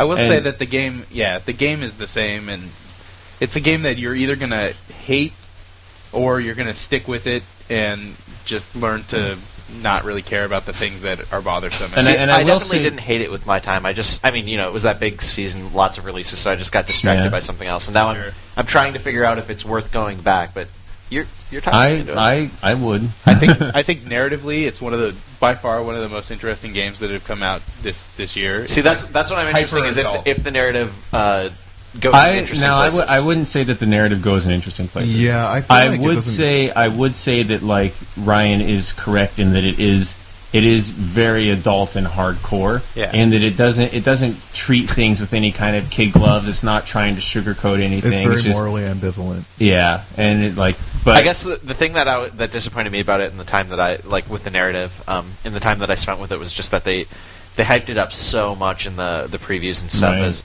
like Ubisoft's big thing was saying like this is the video game version of the Heart of Darkness. No. and, I mean obviously they weren't going to I, compare I feel that. like but it was just, ultimately bad marketing because there were a Yeah, lot of exactly. there were a lot of uh, TV commercials for it, and I got the impression that the story and voice acting and writing was like terrible from watching that because it looked really Oh, like. I, mean, saw the ads. The ads were I- really yeah. because bad. it looked to me, it looked like a like a like a Gears of War or something, or Uh, like over the top and heavy handed, right. but not remotely tongue in cheek. No, and I just would very say- bad. I would say that it was min- that the all the storyline stuff is very minimal, but it's very serious. Yeah. and it's and it's well done, even if it's not particularly deep. So the pro- the main problem is basically the same thing I said at the One Up Show, and it's compounded if you play it for as many hours as we've now put into it, which is that there are, in the world, in the game world, which is a very, very, very giant world, there are people that give you missions, your buddies, which there aren't that many of them, but you know they come at specific times, and everyone else in the world is an enemy that wants to kill you. They can see through the bushes. They can see you from millions of miles away, and they want you dead no matter what. And that is frustrating because during the introduction sequence to the game, where which is kind of like the Call of Duty 4 intro, where you ride in a car and kind of see the world for the first time, and you Which kind of drags it. a little bit, actually. I felt like. See, Uh, to I me, I really got really into like it. it. and the reason I like it is because you see things like um, there'll be uh, a family carrying a, a bunch of crap and like walking down the side of the road. You know, just like kind of things that fill out the world Fleeing and make it feel zone. like a real place. A forest fire. But then you never see those things ever. You again. never Not see it ever again. The, the rest Not of the game the is like drive drive for two to three minutes, kill everything. Drive for two to three minutes, kill everything. Drive And for it- two minutes, accidentally run over a zebra. right. Can you, can you go on foot? No, oh no, you can definitely Yeah, go on go on foot, foot. but Or you can it's go on really slow. Go on a boat. That's cool. Yeah, Too. yeah, the boats are fun. The uh, Hang gliders are fun. I haven't We- even found a fucking hang glider. You will like just start unlocking safe houses, and eventually you Uh, run into them because they're always next to a safe house. See, I, I was really disappointed when I found like one of the the buggies that looks like it'd be super fast, and then I someone caught up to me in a jeep. Yeah, and start shooting you. Yeah, I was like, why did I take this? we only The uh, I will say that the game also the gameplay the combat definitely improves when you get and you get more options if you unlock camo. If you if you buy the camo, then you can actually crouch and be stealthy and like you unlock camo and you unlock the dart gun because The this is the dart most lethal fucking dart gun you've ever heard of in your life. It's like it fires instantly from like impossible distances. There's no arc. It doesn't actually fire darts. It's more like the It's most ra- it's like ultimate a rail stealth. Yeah, But it's, it's- like a pinpoint rail gun that uh, fires super silently. It's better than any of the other sniper rifles. I've got to bring up something totally off topic real quick. Did you guys see that Inical news post about Harry getting that laser? no. No one No. saw this. He had, or I think it was Harry. He had this laser sent to him by some like European country as like a product review. Right. This laser that usually costs like six thousand dollars, like a little handheld, it's a handheld laser. Right. And he was like setting up. I don't know if it was him that did it. He posted a video of someone setting up a row of balloons on the floor and just holding it down and popping them all in a row. Oh, and he was like, like up on a, a ledge and like pointing on like a satellite, like forever far, or not satellite, uh, satellite dish, like across the city. And he was like burning holes through things, and Holy shit, I, dude. I, I'm forgetting if this is. Uh, anyway, it's a big thing. I include going to go read. I forgot if it's Harry I, or I would like or to whatever, point out but it's on the website instructables.com. Uh-huh. I believe there is an instructable on how to make your own cheap laser that can set paper on fire from like two feet away and yeah. stuff like it that. seemed like that only like like manufactured and like super hardcore. And worth it for like the ridiculous price that sounded so cool. so anyway, So in case you were wondering, Nick Destroy wants to burn shit. shit down with a laser. Or you could buy a lighter. and not get Now caught. you guys will know where those donations are going towards. Death lasers. So But yeah, yeah, Matt's Far, right. Far Cry Two. Get yeah, the dart gun, get the camo, stick with it. Yeah. See the how more big it shit you unlock, the better the game gets. And You'll like wish. Because you can kind of because then you can start approaching the repetitive combat in non-repetitive ways. You can start like you. So now what I do is I roll up like to a reasonable distance, and then I stealth up. I take everybody out that I can from a distance, and while they're all scrambling around, then I start lighting shit on fire and firing rockets and everything, and it becomes really satisfying. At All right, that so point. here's what I like about Far the Cry The game is a slow burn. yeah. What I like about Far Cry 2 is that with almost every decision that you can tell these the developers of this game made, they tried to make it as adult as possible while still making a game that Ubisoft could sell. Right? What it when I play Far Cry 2, it makes me wish that the game playing audience was more open to different types of gameplay, was less less into killing everything they see, because more sophisticated in general. Because that that this team would have loved to have made that game for you, but what they made is the game that they could sell. It's a shooter. Don't get you know no don't let anyone tell you different. It's a shooter. But if that game had a little bit more RPG in it, if it had a little bit more story, that is like a fucking awesome world to run around in. And it just it could be so amazing if if it was something that had a little bit more depth depth to it. I mean, they Um, might as well have tried it because isn't it sort of underperforming at retail? Yeah, I don't. Far Cry. I Far thought Cry Two. I thought it actually did quite good. I I know Ubisoft was at least pleased. They put out press releases and stuff. Well, I don't expect Ubisoft to say, "Oh fuck." yeah, but they don't. They, they won't put out a press release. No, uh, it sold fairly well. did. I mean, I was still working at GameStop when it came out, and um, yeah, Yeah. It, it sold fairly well. We had There- a lot of reserves. A lot of people came out to grab Good. it. So. I mean, I bought it on PC. For I remember the press release saying they went PC over a million. came PC came to us after the console ones did, and we had a lot of people coming in asking specifically for the PC version. So it definitely As sold it well. be. Yeah. Well, Anthony, I mean, are we done, are we done talking about Far Cry? Yeah, we're done talking you have a about closing Far? Cry. buy it if you like playing games. games. Oh yeah, okay, okay, okay, sorry. Go talk. We're just, we're just, uh, just gonna keep moving because we're almost at an hour and Oh shit! on Already. our like second out of six segments, but we can. You We don't. We don't have to. do Yeah, we all don't- those oh, we don't have to do all- I know, I know. I'll But- just do. I'll just do. A, I'll just do Yeah, a go ahead. rundown real quick. In that, uh, Far. Uh, well, also my my machine's XP, but I hacked in DirectX 10, so I could actually use DirectX 10. which means stuff, it's and that not helped. perfect. It doesn't work all the time. Right, but uh, You're making eye contact with me, and yet I Mass- have no idea what you're talking Yeah, about. that's true. I should be t- looking at Arthur here, and or Anthony. You know, and Ma- Mass Effect is amazing on the PC, but it crashes like crazy, and apparently it's an ongoing problem that'll never get fixed. Um, I finished Call of Duty World at War on the PC, and uh, I got to say that um, it Infinity Ward they have the best controls, the best FPS controls on PC too, just like they do on console, like hands down. And I finished Fallout 3, and uh, I'm playing Aquaria, and uh, there's like three or four other games. One Tell, tell us a little bit about Aquaria because that's one I haven't heard a lot about. But I mean, the stuff I have heard intrigues me. It's it's a very slow burn game too, just like I said about Far Cry. I can play that. nice. it's it's a very slow burn game as well. It's like it's it's a Metroidvania type you know experience, but um, so far it the unique way that you do things like you're a you know you're this uh, this sea creature you know not quite mermaid not Fish quite man. person fish girl really You're Aqua, Fishman girl. Aqua girl. yeah Girl. you're something. You're something out of Metalocalypse, basically. And like you uh, and it has this uh, and the cool thing with the PC controls is you know you can use a WSAD to like move to swim around the world. And and it's a it's a 2D adventure game but it also you can um, if you hold down the right click then it brings up this wheel around your character. And at the eight cardinal directions each of those generate a different tone. And then you put the mouse to the different directions to and you learn uh, songs as you go along. And these songs uh, mostly are there to transform your character into into different types of characters that have different abilities. Do they and then go, those different abilities. That would be really hard to do with a mouse. Oh, sorry. It's not an ocarina. and uh, it's it's it's a lot of fun. And like uh, at first, I thought it was really tedious because the levels are really really big. There's a whole lot of game there, and you have to swim long distances to get to places that you want to go.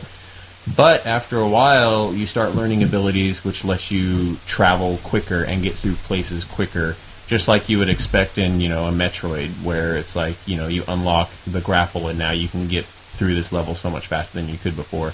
And it also has like a recipes thing where you get raw ingredients and then you you cook, and like you and as you cook things, you like make things that uh, heal you or heal you and give you damage resistance, or heal you and speed you up, or make your attacks stronger, all kinds of stuff. It's a lot of fun. I recommend it. when uh, we got the when when we were when we were still employed at One Up, and we got the um, I got the message for that that that game was going to be coming out and that I needed to put it on the site and. Uh, the I had no idea what the game w- actually played like because it wasn't out yet. But just the way they described it, it sounded like the weirdest fucking thing ever. Like you're a mermaid that sings and cooks, and you, you swim around, and then It's there's some Ecco the shit. Dolphin yeah, it's, Cooking it's, it's exactly, and, I was, and that's exactly what I was picturing. Like Ecco the Dolphin, but like without aliens, and then every once in a while it was like an Iron Chef cook-off against like other fish. I don't know. It was the craziest shit I'd ever heard. Oh, But then but- seeing it played, it, it it's very fluid. Like It's a bit like Odin's Sphere in terms of its like strange complexity. Yeah. I, I mean, Yeah, no, we were we were at uh, what was that, what's that place in Alameda? Alameda Game Exchange. Alameda Game. Gaming. We were there trying to figure out the fucking name of of Odin Sphere. I and we just could not think of it, and it makes me. called me up, man. It's true. We It's were, true. We were distracted by Wiener That was a Schnitzel and vegetarian food. You just reminded me love bringing up Iron Chef. I mean, I'll, I'll I can I don't know talk about my games yet, but just one real quick is Iron. I played some Iron Chef America for DS, and it's I'm terrible. sorry. It is one of the like worst the games. I've. I was curious because I like the show a lot. have Mark Dacascos? It took me. I don't even know who that is. You should be glad. Be glad. Oh yeah, I don't know his name. He was As the chairman. was The TV, So- the TV crow. I played for like ever. My girlfriend and I were playing for quite a while. Didn't even get to any of the Iron Chefs because eventually, apparently, you face off against them. But it's just it's nothing but like really like poorly done, boring like chopping up stuff and moving stuff, and not even as much varying variance like a cooking, cooking mama or anything. So Like Neversoft did a Cooking Mama game. ouch, that was a really random, harsh, Neversoft rip. I'm sorry, Uh, Neversoft. We'll still Alright, take your ads. Anthony, you've been you've been bringing us water and tea and playing with your cat, and I know I've just been trying to make sure guy. every- everyone's So- comfortable. All right, no, we appreciate it. So I I feel like it's it's hard because when when we're in the office, it's one thing because it's in the office. Whatever, fuck you guys. But like here we are, and we're in my house. It's like I I feel like the innate Mexican in me needs to entertain. like I almost slip into Spanish, asking you're like you guys if you want water you're and like stuff like that. quietly you hanging a pinata over our heads. drink. Yeah, exactly. I just want to call you mijito, you know. So, but uh, but no, I, I've been playing games. I uh, I kicked the shit out of Bioshock over the Christmas break because I'd never actually yeah. played it myself. Did you finish it? Very yeah, late to the my party. 360 broke, so I uh, played it on PC, and it was actually very excellent on PC, having the ability. The, I don't know. I mean, I'm a little partial to PC for some things, but Bioshock I think actually plays extremely well on PC. You can drop that charade now. You're not PC editor anymore. Well, it's true. I mean, I know, I know. don't get me wrong. I play a shitload of console games, but I, I really do Yeah, enjoy. Tell you why. Here, I'm just going to speak into Nick's Uh huh. That still is The Mike. the, uh, Sexy. The reason that the, the, the version is better on PC is because it doesn't pause when you choose your plasmid. Exactly. On, on console, you have to pause between each each plasmid choice. Can you do quick plasmid change? It, I don't think it works that way. I think it always, when you're holding down a button, I mean, you can do it fast. Man, I need to play fucking Bioshock again. Our beards can interlink, by the way. You don't have to stay so far. It's like getting your braces caught. Please. Please. It could be that. Ryan O'Donnell's wrong on that, but, and if he is, you know, Yeah, rain, whatever. fire, hell on him on GAF. Fuck 'em. But uh, yeah, I've, I, I've been playing a lot of Bioshock, and then I was uh, finally trying my first like Japanese RPG with Chrono Trigger. And, Oh yeah, Until you never left it played on a a. JRPG, right? yeah. You, I remember you saying this in the office. This Yeah. is the first time you've ever played a Japanese So RPG. this is like as if you You never played a shooter and then played Bioshock. And Yeah. you're like, what the hell have I been missing? But is it the same with Chrono Trigger? Yeah, so I went and I, I started playing Chrono Trigger, and I was enjoying it. And then uh, the the plane ride back was a little stressful, It was and and so I closed my DS and slipped it between my my legs. Uh, I don't know because I felt comfortable with it near my balls. and uh, I think I got that And- vibration It's the safest place on my body. and for whatever and for, you know. And for whatever reason, when we get, it came time to get the fuck off the plane, I just like I left it. We So- were in a hurry to get off It- the plane. That was a nightmare flight. That- That was horrible. It- what happened? Why, what was the deal with the behind. flight? I want to hear about Uh, that. it was just that the flight was shaking and stuff, which I was mostly okay with. I Some was- people do not like to fly. okay This was the day all. where it was super, super windy in Yeah, the like they had to delay our flight for like three hours on the way back was because San too Francisco was so fucked up. and So- yeah, it was it was intense. It was. I mean, it, there was never any time like when the plane dropped altitude or anything like that. It wasn't. It wasn't too too bad. I've, I've been on worse, but I wasn't ready to start calling my mom or anything like that. But it was like it wasn't. It wasn't pleasant. I wonder if this was the same day when like Shane was stuck in O'Hare for I think it was, yeah. 22 hours in the same day. Yeah. I, I don't know if you ever got to tell the story or will ever get to tell it on one of yours, but he's been talking about it in the office for the last week. And some like fan came up and recognized him, and then like came back to him like three separate times throughout they the rest both of the there next for like 20 20 hours. hours. Yeah, And and Shane also, I think, uh, if he came off as a dick to you the final time you talked to him, Shane definitely said to us that it wasn't that he hated you; it was just that he had been in the airport for 20 hours and didn't want to talk to a fucking soul. Oh, you're Addre- I thought you were addressing like all the fans, No, not no, no. just this guy. Just, just that guy. Just that guy. Shane. Shane. I think we need an entire podcast for Shane. that. Shane probably just came out as a dick, and he did. Keep an eye on definitely Shane didn't mean at that. twitter.com slash Shane Watch. because he might actually update it himself now. Yeah, Okay, Shane Watch is just- take, yeah, ta- just- Shane is taking over that. So to so to establish, then Shane does have control over Shane Watch now. It's not you he's guys. had He doesn't yet. he's had control since he's found out. He just hasn't wanted to do anything with it. he knows how to access it, and he said that he's going to probably take over. He's now. had the power. He just hasn't taken it. exactly. He's That been guy- scared. That guy had the hardest time cleaning out his office, but that's that's a different story. And we might. I'm just going to say it. We might have the exclusive reveal uh, Well- next episode, maybe, I don't. I don't want to say that yet, but I, I think of Shane. where Shane's going. Shane. I don't. I don't know for sure that we'll have that. Well, maybe you Shane will be on the show for sure. Like Yeah, we he will will. have him here talking. He has things to say. He we wants won't to have hard feelings if uh, you hear about it elsewhere first. But maybe you should say that whatever podcast you're whoring yourself out on next might have the exclusive reveal Uh, yeah, well, of Shane's well, it's, destination.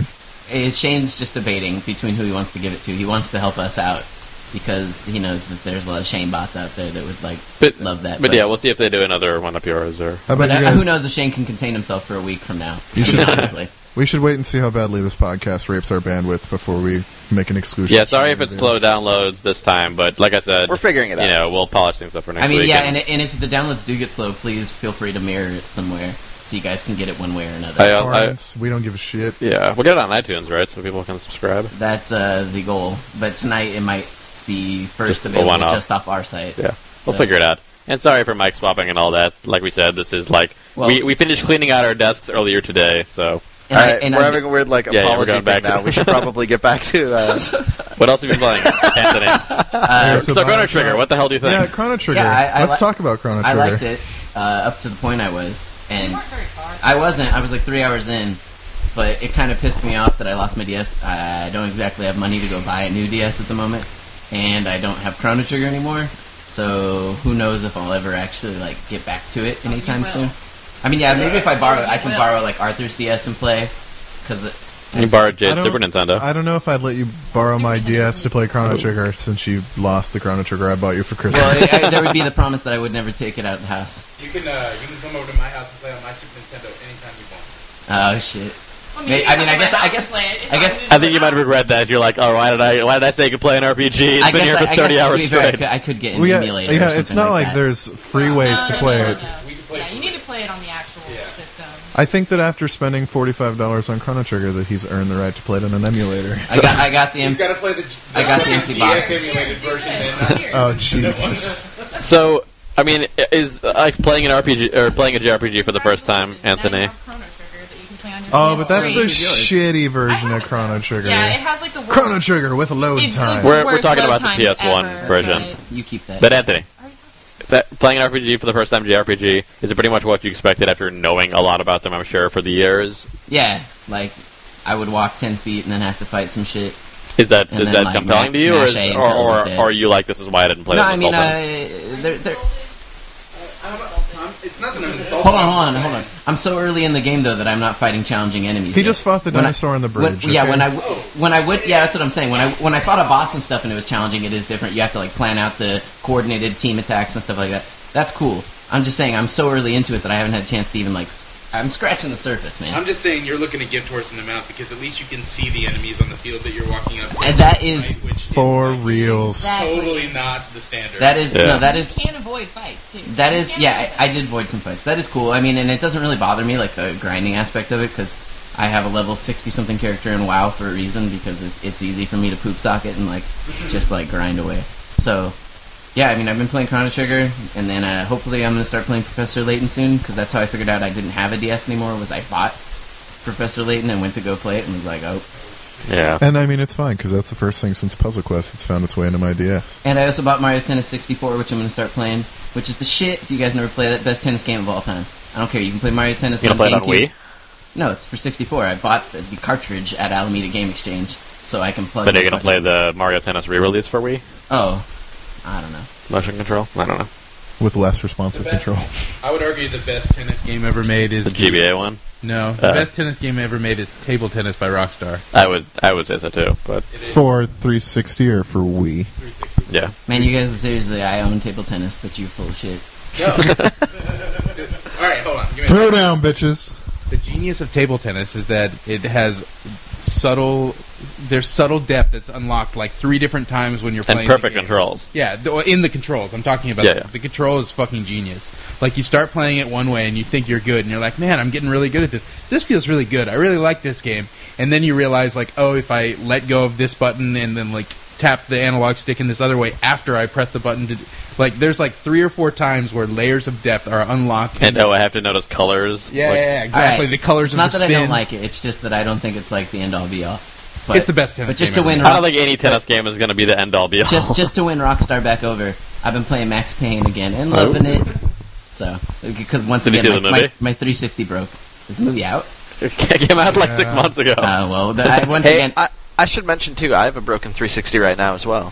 So we both have. And it's being shipped back on. to the previous Davis offices. So who knows if I'll ever get it? And, uh, They're like know, plus one inventory. Jeff Jeff Gerstmann's 360 just broke too. Apparently, it's just like a wave of plague sweeping over the game journalism This is industry. this I is thi- my fourth one. I think they Anthony. base the functionality in some sort of like star alignment. So they're like, if you if you like figure it out as a pattern, it's like you know certain it's like navigating planets align and all those. It's like 360s navigating the. Atlantic in like Anthony. the 17th Yeah. century. Yes. Which which number of 360 was this for you? This was uh, this will be my third one when I get it. Yeah. This was my fourth one that had broken.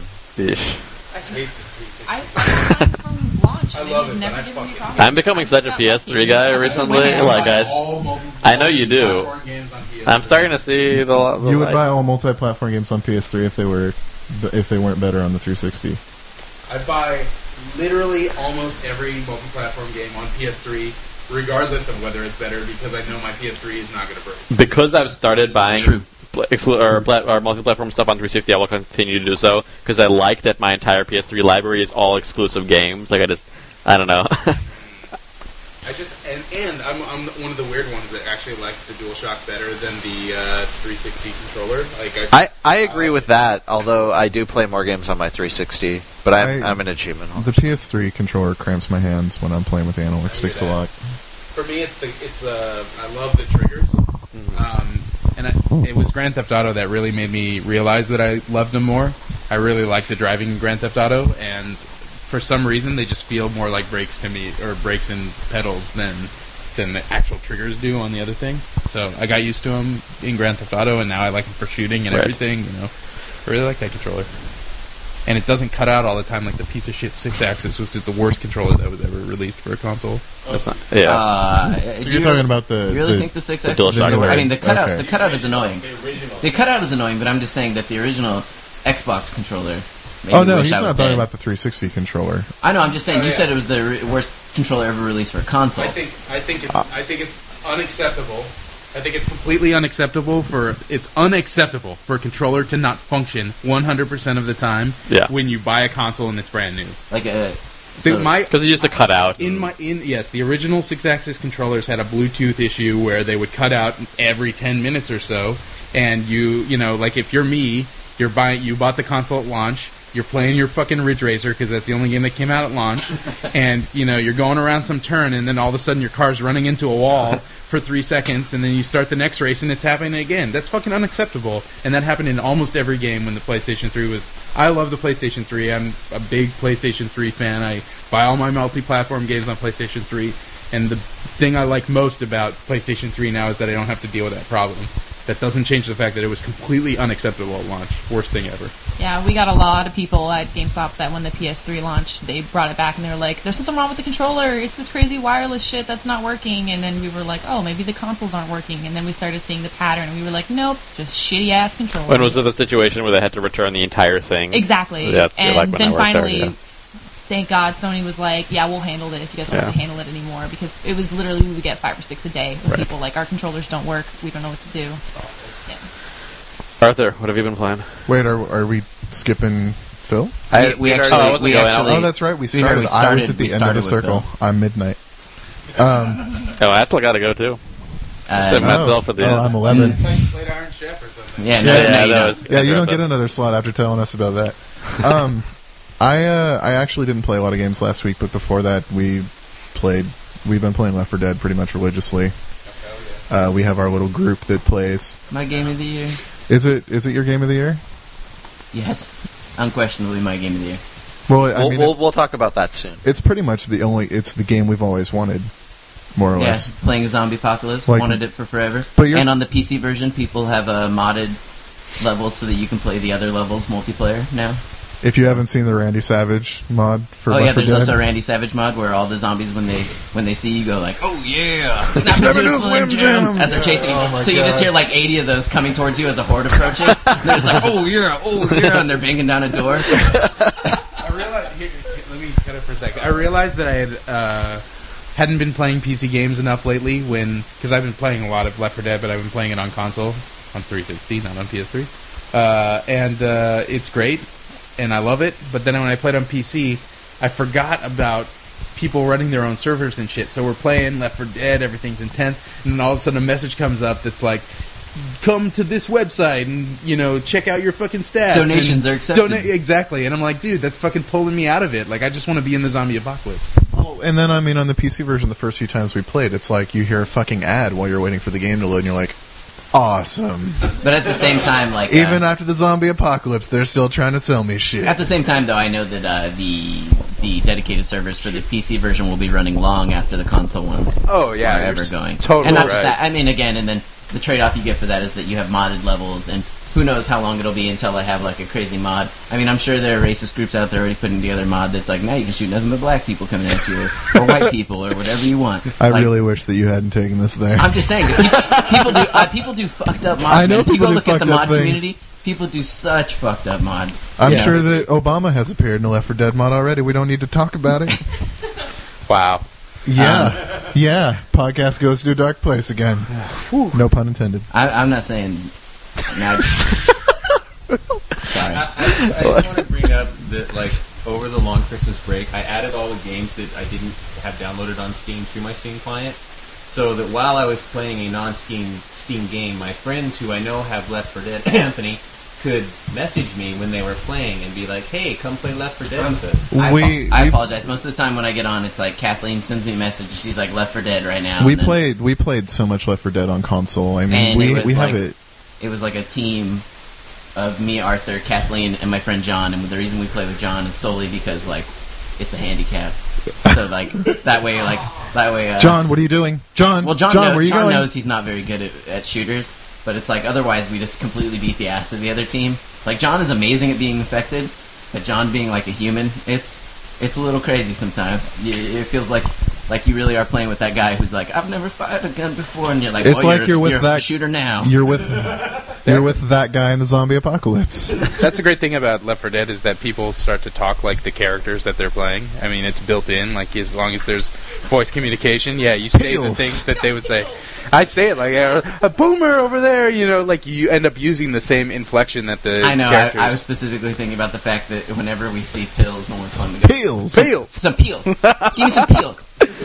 and so all the time, randomly, now it's just like a saying. Like we'll just be running through silently, and no one will be speaking. All of a sudden, someone will just go peels. And someone, someone else will respond back peels. I I think I've actually heard you saying pills during Company of Heroes.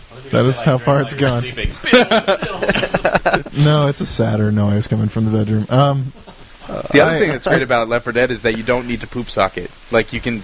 That's a There's game no where leveling up. you, you could just play it for a little while, and then a year from now, someone could be like, "Dude, you know we haven't played for a sec. Left 4 Dead, let's play," and it would still be just And, as fun. and, Okay, you and know let me say that I played like 50 multiplayer matches before I played against a team and realized that on the No Mercy there was an alternate route on the first level. Like there are still things that I learned that about that blew our game fucking all the mind. time. We're like, we're gonna fucking nail these guys as soon as they come through the. c Where are they going? yeah, we're, we're like, oh, we're like, oh, don't worry about, it, they're lost. They're still, we're like laughing at It's how all. We'll bad just they wait were. for him to come around. Then And we'll then totally make him sit off the witch with the hunter. It'll be. Oh fuck! Yeah, they, and they beat our and they beat our ass. Like it's just like stuff like that. Like that game has like layers of depth, and I'm totally excited to see what DLC they do for Oh, like more yeah. levels and stuff like that. Oh, I Did they say And just today fixing now? Wasn't there news exploits. that there's stuff coming really soon? Yeah, that's. Yeah. I, I think I saw that on Kotaku on the way home. The other levels multiplayer official. Well, yeah, but that would double the amount of multiplayer content Well, we I'm have not so saying far. it's bad, I'm just saying that's just, you know we know what it is. Well, I- I well, will- no, and they've also like I mean Chet, like the Valve community dude, the Left 4 Dead community dude, has been saying that they're they're looking at adding more levels in that update as well. I mean, they might as well. The game sold so well that they could sell that content for. and and it's it's interesting because I think like I know that Anthony and I both have it for PC and 360. I know Kath doesn't Kathleen have it for both. both. Yes. Like a lot of people bought it for both. It seems like, which is kind of interesting. I think uh, I will say that Kathleen and I played Left 4 Dead like I don't know a year, year and a half ago, like a long time ago. It you go came back and watch the long one up show fucking episode, way. and it it did one, it did come a long fucking way, but we played No Mercy, and it was really close to. I mean, it's a lot po- more polished, but like it takes them. I'm just, I guess what I'm getting at is it takes them a long fucking time to finish a map. Uh, it's probably that the maps that they're about to release have been done for a- have been like what a lot of other publishers would call done for a long time, and that they were like, well, if we want to have a release date for this game by this, these ones aren't going in the in the retail, but Right. We'll release it as DLC coming up, and it'll be amazing. Right. So that's what I'm. If if there are stages that they're working on, it's not like they just popped them out. They've been working on them for a long fucking. And yeah, I mean, the, they're sort of the master of the subtle rebalance because there there are slight differences from multiplayer to single player, and- but those are differences that have to be there to make it And there's fair. even slight differences between the PC and console version, which like work perfectly well. Like I think that it, it's a little bit more forgiving for friendly fire on Oh, the console sure. one Yes, and stuff like that. The But tank it- has but less health works- on the It 360 works too. perfectly like well, and I mean, because you you obviously aren't as accurate. I mean, when we're sucking off Valve, or while we're sucking off Valve here, uh, I, I will say that when Matt had his computer downstairs, we we pl- started playing Team Fortress 2 again for a sec, Oh, and that game. It's like is so watching a fucking- Pixar movie with guns. It's just so fucking So genius. Like, I. I- like I love that game. I can't believe that I was not even into Team Fortress uh, Classic that much when it was out. That game is still so much fun to play. Team Fortress 2, fuck, that is my favorite multiplayer game. My little sister, um, she isn't really too into games, and I mean, I just got her a Wii for Christmas, and so I was like, oh, she's into the Wii games, and then I was home visiting her, and she was like, hey, do you want to do you want to play a game with me? And I thought she meant like on the Wii, like play Wii Sports or Yeah. whatever, and I was like, oh, what game? She's like, Team Fortress 2. It's the greatest game ever. I was, it like blew my mind. I was like, are Yeah. you kidding me? She's like, yeah, I played it on my PC on Steam what with all my fuck is it? Is it raining popsicles outside? I couldn't believe it. And I was like, that game does kick ass. Hell yeah, play it. Let's have a moment of silence here. That is fucking amazing. That's awesome. I'm just it gonna was think. pretty amazing. That's I don't know I- if anybody else bought gifts for their loved ones on Steam this year. Like, No. I actually got my sister to register for Steam, I, uh, and she was cursing my fucking name as soon that as was that fucking on. Valve sale went on. There, she's like, Yeah. "Oh my Uh, god, there's a sale." I, I didn't buy any gifts because I, I kind of knew we were going to get laid off. If that uh, that Valve sa- dude, sale kind whatever of, you uh, need to tell yourself mind. to fall asleep at night, it's cool. But uh, yeah, I mean, uh, Team Fortress Two is great, and I'm ho- you know what I uh, like while we're thinking about that, like after we post the podcast and that that GIF that Karen's made of, or like the picture Karen's made for Rebel FM goes up, people need to be tagging Rebel FM In uh, their Team Fortress in 2 Team games. Fortress Two, yeah, because And I've, Left 4 Dead. I've seen some really bad, I've seen some really bad tags, like playing with the likes of Sean Elliott. There is a website oh shit. called Meatspin.com. Yeah. Oh, Everyone's Did you seen Meatspin, right? need- My friend, Yeah. my friend Oh. Alex made sure that I saw that. The guy that I played Street Fighter with all the for this entire holiday break, the first thing he did was like, "Hey man, you got to see this site, man." So Sean used to Meatspin.com. love to run into the spawn point and just like spray paint that on the wall. uh, before people spray the the tag over, let's make sure that we have enough bandwidth to support more downloads. Uh, well, either way, if, if this first podcast ends up having bandwidth problems, we'll take care of it in the following week. We've already had numerous offers I for people to help us out. We've got Yeah. a lot of bandwidth. I'm just curious to see how it works out because this is definitely a lot more attention than I think we're accustomed to getting on the Oh yeah, site. I mean, we back in the day when Eat Sleep Game existed. Before I even worked at One Up, me and Arthur were like, "We got Holy 50 shit. fucking hits today. 50 Well, no, fucking hits like- and two comments." Uh, before we started recording, Ar- Arthur showed me the graph of like the traffic since you mentioned it, like yesterday. It's like, oh, It was, like, okay. straight line mountain. It's all January 4th, 97 hits. January 6th, 2,000 hits. Which is Speaking of which, did you guys see that graph with the? the Steam, Yeah. Oh, the the Steam. Steam graph? So, so Sean, if you're you're following him on Twitter, which you all, probably all are, uh, I'm sure you. Much to your chagrin, Yes. I'm sure if you click on his links. he posted a, a link of a graph of Steam usage for like the past three or four days. And around the time that the layoff happened yesterday, there's this significant dip in the graph where, you know, it was already starting to slow down. It's that time of the day before people get home and it starts to pick back up again. But it dropped by about 500,000 users. It's- Did you? It's funny that we to, can't, uh, we can't see a correlating graph of g- of GAF increase of usage. Oh, no, it's like it's like it's static. static It all was- sudden, boom. it was it was like NPD day on GAF yesterday. Yep. Like the fucking site went I down couldn't over I couldn't and believe over that it again. broke 50 pages. I went to bed after it broke 50 pages, I but mean, up until then I was like, It "What?" did go down at some point because I remember I was looking at it and I started getting 404s. I think One Up probably had its highest traffic of like the season as well. I'm yeah, I'm, I'm sure the UGO guys are like, Ooh, high, high All we have to do is fire people all the time. We're gonna get so much traffic. Sorry. One up Survivor. Any other any other stuff you've been playing, Arthur, or is Left 4 Dead the main course? Uh, I I played through Mirror's Edge at the end of the year, um, Oh, nice. which I think we can talk more about when we talk about games of the year briefly. Are we still gonna do that today? Uh, if we don't do this week, we'll get to it next week. We I can mean, the save it for podcast is already week. going kind of long. I mean, it's it's flawed, definitely, but it's definitely like one of the most experiential, compelling, experientially compelling games I've ever played. Would you sit in a meeting and vote for it for every single award?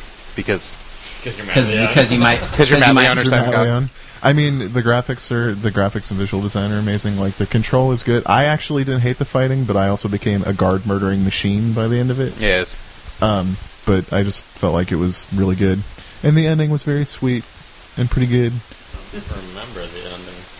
Not Uh, that it's a good. it, It's a good thing you reviewed it. Yeah, That was a long time ago. A I, plus. I'm giving you the mad fisheye right now. Oh, sorry. It wasn't that long ago, Hey, wasn't it? In the final issue of It's Nick EGM. Suttner. Uh, no, it was a couple before that. Plus, it was like long lead print review, so it was. I, I played through it in like October, November, or something. I will say that the first time I played it, I thought when I really didn't like the combat much, I wasn't doing the uh, run off the wall then jump kick move that Or the slide. no, the slide I was doing a lot, but it, the jump kick one um, is particularly good because it spins the enemy around, and then Yeah. after that you get a quick, easy disarm. And I think that totally changes the game, and I wasn't doing that the first time. I I disarmed one enemy in the entire game. Oh, you so you were a, you were a killer with guns. No, no, I Oh, never okay. fired a shot. I was just that fucking good.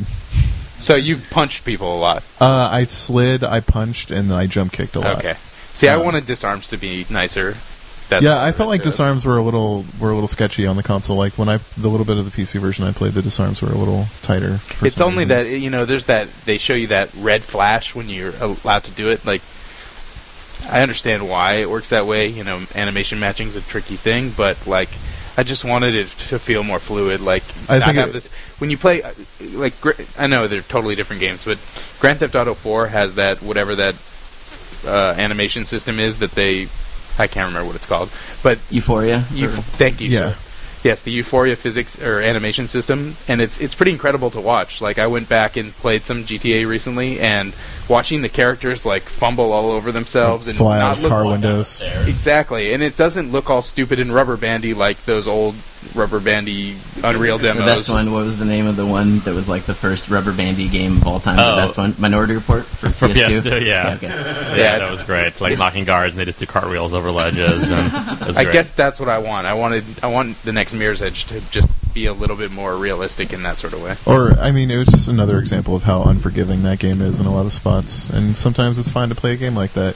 Sometimes it I, is. I would agree with that, but I think that they that that uh, that that difficulty could have been mitigated a lot and could have made you feel more skillful if there had been a lot, just a lot more disarm options. You know, like if you do Yeah. the slide and the guard is bending over, Oh, you yeah. should be able to disarm him. Like right if I attack someone in the balls with my foot going like Right. 30 miles an hour, it would be good if they dropped their gun. right. it's just obnoxious to do it and want it to happen. And I'm the type of player that I'm stupid and I would slide tackle guys all the time, and then every time try to disarm afterwards, even though I knew it wasn't going to work, and get mad every time. Like, dude, he's fucking bending over. Steal the goddamn gun. What's wrong with you? Well, and it's like Ah. I and I and we bring this up all the time, and like, and I'm going to bring it up again just because. But it's a Assassin's Creed. Assassin's Creed combat was little little input, big output, and that's I wanted more of that in Mirror's Edge. Yeah, I mean, I and actually that's that's the game I thought of during the combat in Mirror's Edge because it's another game where a lot of people hated the combat, and I I fucking love the combat in, in Assassin's Creed. Um, let's see what else have I been playing because Mirror's Edge has been talked about a lot. Uh, Geometry Wars Retro Evolved 2. I Nice. came back to that after a while.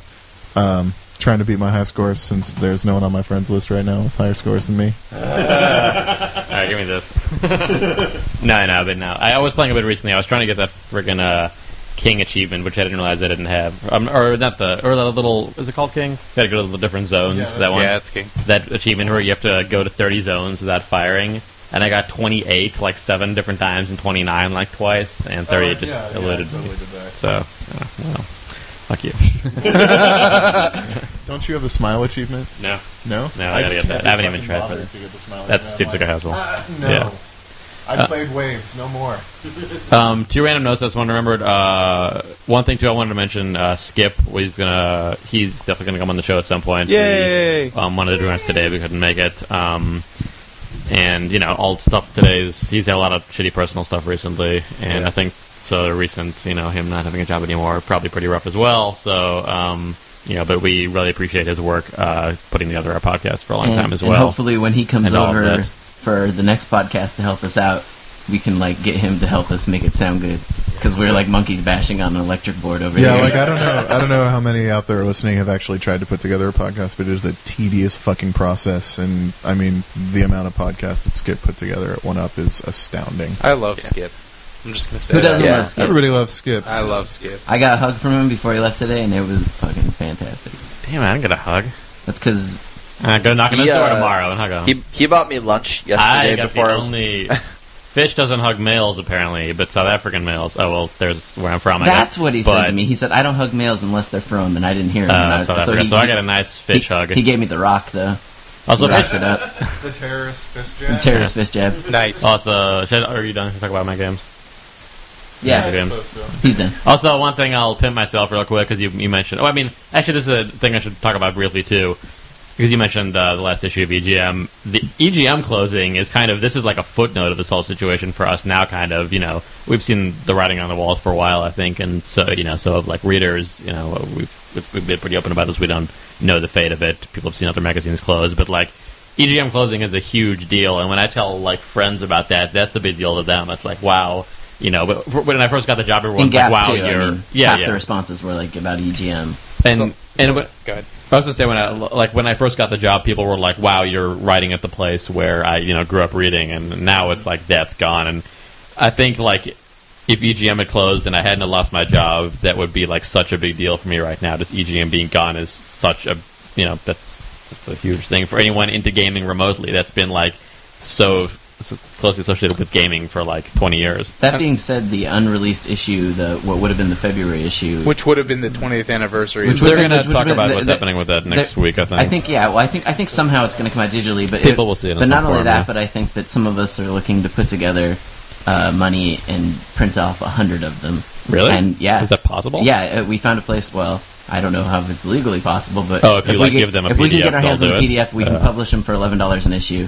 And so the idea was to have past and present and like past and recently present like members of EGM sign it and then auction off for child play. You know, I do stuff. work at a place that lets you create books. Yeah, you well, do a books, hardbound. books is what we a hardbound one You- would you be can do a hardbound would be version of really cool and signed by all those people and then auction it off. So that's that's the plan. Look for that in the future. We'll let you know. Yeah, I- I want that like, too. You know, like Gabe and Tycho always buy the coolest stuff at their like Child's Play auction. That's what I would do. I'd like put up all my money that I don't have anymore towards that.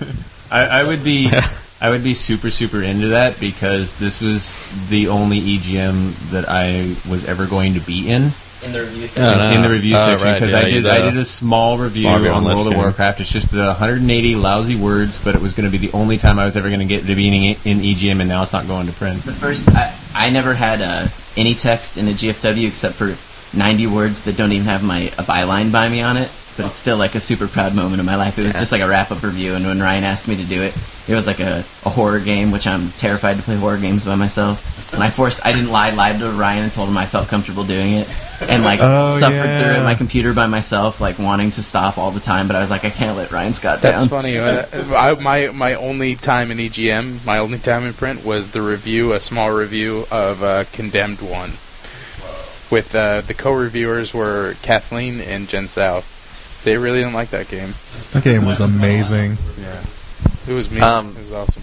just to get my my EGM story too, like I, uh, I, I mean, I grew up reading EGM. It's the reason that I wanted to write about video games. So it was a huge deal for me when I got to come work here as well, and and when I eventually got to be in a couple of issues. And it's just, I'm just happy that I got to be part of the the last batch of issues. Yeah. I think we, I think, I, I think we produced some really good issues. I think so, and that's that's really what too will. I mean, you know, I love the work I did from One Up. I loved like you know One Up as it was. I mean, who knows what'll become, but like.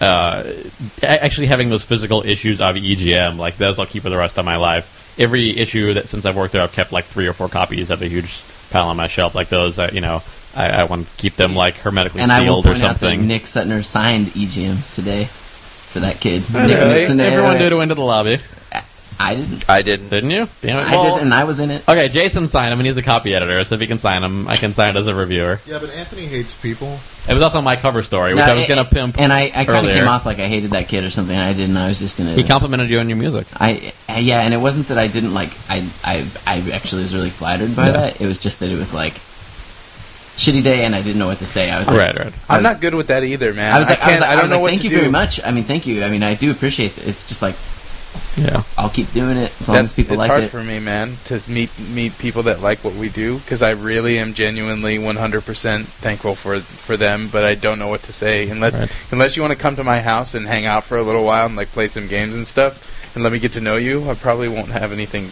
polite or nice. Well, I will be polite and nice, but uh, I'm just going to You yell at just you and run away. Just awkwardly stare at him and turn around. uh, it'll probably be more like Napoleon Dynamite or something like. Yeah, thanks, and then I'll just like fucking bolt out. no, Um, no, I'm not that. No. So uh, So I, I don't know. I was also earlier gonna because I brought up as well because I was gonna pimp my cover stories. I mean, I was very proud to have the cover story in the la- my first cover story, the last issue of EGM. It's a bummer. Um, What's it about? and Wolverine, the game. Okay. Which I was glad. I thought the game looked like pretty cool, and I'm a huge Wolverine fan. And like, I was glad the game looked cool because it would have been really hard to write a cover story on that. Not because I would have needed to sugarcoat it, because it's like, how do I still write an interesting story? Then it would have had to be about like the fall of superhero games, which everyone already knows about. Or I don't know if you need help seeing how to write like a cover story that's still like about something in kind of a negative light. See Robert Ashley's story about Saints Row, Saints, Saints Row Row. 2, yeah. which like yeah, people weren't happy about. yeah, but It's past. It's the past, man. Yeah. But um, anyway, I, I, I think I did a decent job with the cover story. People want to check it out. It's actually on One Up right now as well. It just got put up um, the day before all this news broke, so people can go read that. It's a cover story, so it's much longer than most other stuff you're going to read on One Up. But go for it if you want. And I'm sorry the cover of the issue looks crappy. Why did that happen, by the way? Um, because Marvel are total jerks about their approvals process, and even uh, I, I, I think at least I don't know. I don't want to get too much into it. but- Yeah. we'll um, talk about this later. But you know, it's, it's it's I mean, it's you know understandable to extent, but like they want their they provide you with certain things. You can do this, this, or this, and we wanted to make it. I don't know, as far as I know, something else, and it's kind of what it turned into. Yep.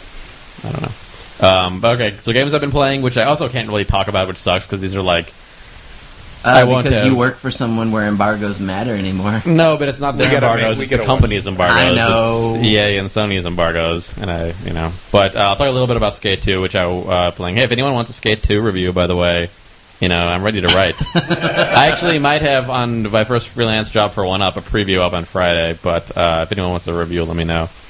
Uh, nsuttner at gmail.com.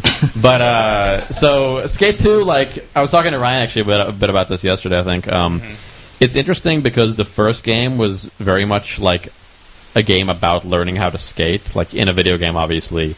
But I think it had a, a pretty like not a steep learning curve, but it was like about, the game was about the learning curve and getting to a point where you felt comfortable, like skating around the city and doing tricks because you don't ever level up in the game. Um, you know, it's a big open city. Phil's texting is very distracting, but it's okay. Look at I've been doing that like all day. I know. don't it's not- um, so I can keep, you can keep doing. What? All right, all right, No. shut up! Don't Sorry, fight on air. Uh, we'll fight. That's what people wanted. Half the suggestions for one of them were like more fighting on air. Um, bring that. Follow it up by more making out. So uh, anyway, you never level up. The whole city it's like open. You can do any trick at any time. You just got to find a place to do it. The first one is very much about learning how to skate. The second game, for me, it doesn't feel like it, it eases you into it nearly in the same. The tutorial's quicker. It's more to the point. It just kind of feels like a game for people who now know how to do it, and so it gives you a ton of stuff to do. The game is like ridiculously huge. You know, all different sorts of objectives and like just a really large amount of them. Um, so it'd be interesting coming into it from from never having played the first one. I feel like it would be a little more difficult, uh, but it's kind of a totally different game in that regard. Um, but uh, it is it is good. It's you know the first one I, I thought was a, as as perfect a game as as I can I've think that before. offhand. Like yeah, oh you you said that yesterday, didn't you? to me? I did say that yesterday. Well, I just said I think it, I th- at, for a skate game when it Yeah. came out, you know, in the world that existed, which was this Tony Hawk and that's it. Right. World of skate games. Uh, I It, was it totally did everything so well. The only thing, the only problem with the first one is not being able to get off your board. Was a Or big whatever, upstairs, and you yeah. can do that now. It's not always in- implemented so hot. Um, there's some problems too with like dragging around objects, but there are really great parts about it. But anyway, I'm getting a little too reviewy. But uh, Skate 2, if you like the first one remotely, like check this out. If you didn't like it, rent this if you're interested in it. Um, and then Killzone 2, which can't really talk about either, but I've not finished the game. Um, Arthur, Arthur asked me earlier if it was if it is like a Halo killer, jokingly, of course, and I'd say it's like you know that's whatever that question now, but I think this is finally the shooter that like Sony needs. Like this is a you know this is a very good game, and this is now like a franchise for them, and I don't know if it's going to sell for them, but it's a it's a really good shooter. Is it, is the review build much different than the preview build? The latter half of the game is is much better than the first half of the game. Uh, um, I think that's kind of because like the first half of the game, I was a bit iffy on it, and it wasn't really my cup of tea. But like by the end, I really like. And also, I don't know if it's because I played the preview build. I felt like once I really got used to the controls because they're very specific. I think um, you have to kind of get used to them, uh, and all the cool weapons are in the latter half of the game. Yeah, Uh, I mean, I'm not, I don't want to get review either, and I Right, haven't right. played enough to review it. But my thing was that the I just didn't in the first few stages, one, two, and three, or something like that. I didn't really feel the need to continue very much. Like I, I thought the only thing that was pushing me forward was like I should probably play more of this. That's kind of fun, what I felt too, but I feel like also even having the very basic setup in the beginning of like an intro story and cutscenes and kind of better like bookmarking on the on the levels and stuff, like even that little difference really kind of helped me go through it, and I ended up playing through the whole game in like two or three sittings as a result in the that's end. Even though I was totally like you in the beginning, where it's like, why do I? I don't really want to play more. I almost felt because like it was engaging, but it wasn't really fun moment to moment. But yeah, I know. we uh, we, we we talked about ta- that in we've talked show, about yeah. it before, and it's a hard thing to talk about. Yeah. So it'll be interesting when the game finally does come out to see what, sure. what the what the audience response is to it because it's a it's an interesting title. It Yeah. feels really different than a lot of other shooters, even though it looks like when you're staring at it, you're like, ah, it's Yeah. a first person shooter. Yeah, and it certainly has some problems. Um, there's also problems later in the game, but uh, I really enjoyed it overall, and I'm really excited to try multiplayer because I haven't touched it yet. So um, that's that. That's about all I've been playing. Right, I wrote something down. Yeah, the only things I've been playing that it, we're not allowed to talk about is the same thing that I said I've been playing, which is Street Fighter 4. Oh yeah, And the only thing that I haven't seen yet now is uh, I, I still haven't gotten to play Seth, Akuma, or Gouken, the, the three like last characters that you unlock, because there's something wrong in the builds that we have that keeps Akuma from being getting unlocked. And so we had earlier builds where you could play as those characters, but they feel really different to me. It's kind of janky. It feels like a weird arcade emulated port rather than the actual console version, which is what the review builds feel like. So I haven't gone back and looked at that. So I, I can't tell you how much I'm looking forward to finally getting the re- review version of that game. Could can I ask you a quick question? Mhm. What's what's your control situation on Street Fighter 4? Like, what do you use? Uh, joysticks. I have I, when I'm playing Street Fighter on PS3. I have uh, two of the Virtua Fighter vir, uh, Virtua Stick High Grade. That's what it's called. I have two of those. I got them when they first were released, and that is an outstanding joystick. I totally love it. I know there are people out there that do mods that s- allow it to work on both the They have PlayStation like 3 and heavier 360. heavier weights underneath. It's made of metal. and It's like fucking this giant metal thing. It's b- got beautiful buttons. It's an arcade stick. I mean, using arcade parts, it's just I love it. That's my favorite arcade stick. I've got two of them, but I haven't modded mine, so they only work on PS3. On Xbox, I have like this joystick, a Hori joystick that came out around the time of Dead or Alive 4, so it's got dumb Dead or Alive art on it that's really obnoxious and ugly. Um, yesterday, when I found out we were getting laid off, I canceled my pre-order for the Street Fighter Fight Stick, um, which is a hundred and fifty dollar uh, fighting stick that Mad Catz is putting out. That I've heard that some of the people at Capcom, including possibly Seth Killian, had some sort of input on. I don't know what, but they, you know, really tried hard to get this stick right. is that the one that they're showing at CES right now? Like they're gonna have Probably, it? yeah. It's the, should- it is the stick. You That's should ask Garnett to bring one back. yeah. Seriously, Uh, I don't. I wouldn't. one- I wouldn't take gifts back from anyone, who? but is what I is what I asked. if anyone wants to gift me a Street Fighter Fight Stick for Xbox 360, give it to Matt and make him give it to me. I was just gonna, yeah. Are you, you were gonna say something? Grab the mic.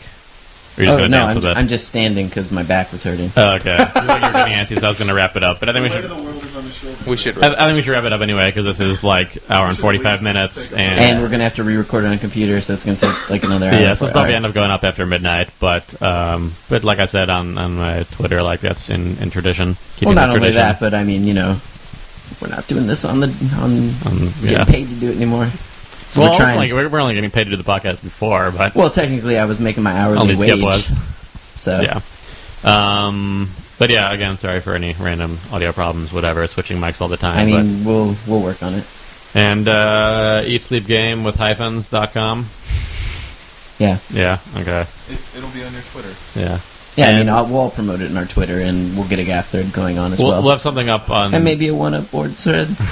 We'll have something up. You're gonna make me register a new domain for the fucking website, aren't you? It's too hard to Is say the- dash sleep dash game. Is it taken? Is it Eat Sleep- eatsleepgame.com? Oh god. Eat Sleep Game, yeah, fucking was- was taken. went through to find a Ah, game- okay. Website name that wasn't taken in 2006. I can only. I wonder if rebelfm.com is taken. It is sadly. So is Rebel.fm. Really?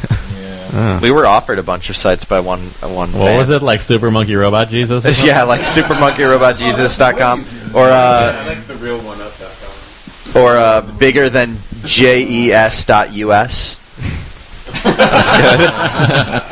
all right. Uh, I had some closing thought, but I got nothing now. So we'll be back next week sometime. Maybe start backlog or something like that. Let's do it. maybe it. not. Let's start backlog. Yeah, We'll start we'll do a new backlog. We'll Yeah. It's a it good out. time to be playing a backlog game. That's all I'm saying. Yeah, It's we true. got plenty of time to play. Yeah. I love you all. I, lo- I Yeah. love you guys. Love you guys. man. Uh, Uh, and just to let everybody know, we'll be looking over the submissions that you've been sending in. I've got a shit ton of stuff on my BlackBerry. So, uh, for writing for your. yeah, for writing for the site, writing with Phil Kollar and Nick Suttner. They just want to work alongside greats, titans. The- seriously, everybody like the uh, it's going to my email, so it feels a little weird. But the amount of support that everybody's sending in all their emails is uh is pretty pretty astounding. So I'll be forwarding that on all you guys, so you can take a look firsthand. Are you vicariously touched? Uh, dude, I mean, fuck, man, I'm a I was a one up and EGM fan too. Like it's not And like he has, I know, I know, I know. he has to live What's with, that my, with like? mine. I have to I have to live with his fucking depressing ass, and I get to watch. It's true. and we were talking like but like 15 minutes before the, Last night the meeting he's pizza. like he's like oh so i finally talked to ryan he just he wants a writing sample from you Yeah, i'm finally like give oh Arthur sweet freelance. that's cool because i might lose my job in like three days and i get a text message from anthony like 20 minutes later so you know i mean i i i checked egm out from the library when i was fucking in fourth grade i'm i'm definitely That's awesome. depressed so I know, no, I know. But, yeah, uh, I yeah didn't get the wonderful joy of getting to work for One Up and EGM very long, unfortunately, but it was easily the greatest job I've ever had. Um, I met so many amazing people, and seeing the fan base. I mean, I was also a big fan, but how everybody just like rallied together to have all these kind words. And I mean even even I was getting private messages and I'm like nobody basically. But I was getting messages from people that were like oh it's so sad. You know you didn't even really get a chance to work there. And it's just a, a big thank you to everybody that was so supportive of of all of us and all of our voices so. And I, oh, go ahead. I, I was No, gonna you say first, not just because you guys are not just 'cause you guys are here, but I was thinking and I was like, man, as far as all our covered our current content, as far as stuff I like looking at, because I don't read a ton of stuff on the side. Like I'm gonna m- miss the one up show hugely. Like I love watching it every week, like at, at the office and at home. Like that's a big loss for me. And I'm That's- glad you guys are gonna keep doing something. We'll do something. Hopefully that I can be involved in. Oh, there, there's, uh, uh, you know, I, I have to have a job, so I have to pay my rent. So we're gonna have to do something. Ho- we still don't know exactly how it's gonna break down, what's gonna happen, but some video will come out of my computer at some point. I will say that working at One Up was the the best part of my life, like bar none, 100%. I mean, I could tell we could do a, a storytelling time about how I got my job, but it would sound literally like a child's tale. Oh, like, mine too. Yeah. you know, Mine of how I got my job at One Up. It's it's beautiful. Maybe we'll do that next week. So, also, actually, that's, that's what I was going to say too. Is next week we won't just have a watch. You've been playing with seven people for two hours. We'll we'll have a little more structure. I had a couple things this week we didn't get to. We'll talk about game of the year stuff since we didn't really get to. And I totally and also because one forward up is putting theirs up next week. So Oh, um, it is going up next week. next week, yeah, That's something good. It'll be perfect to Yeah. talk about that. Yeah. no, nothing, nothing, Matt. Uh, I, was, I was just going to say earlier that, that when, you know, talking about the one-up show and trying to do something in the future, it's really interesting to me that tomorrow I'm actually going to try creating a business. That's the scary. Ominous fucking words. We'll see how that goes. Peace out. We're Bye.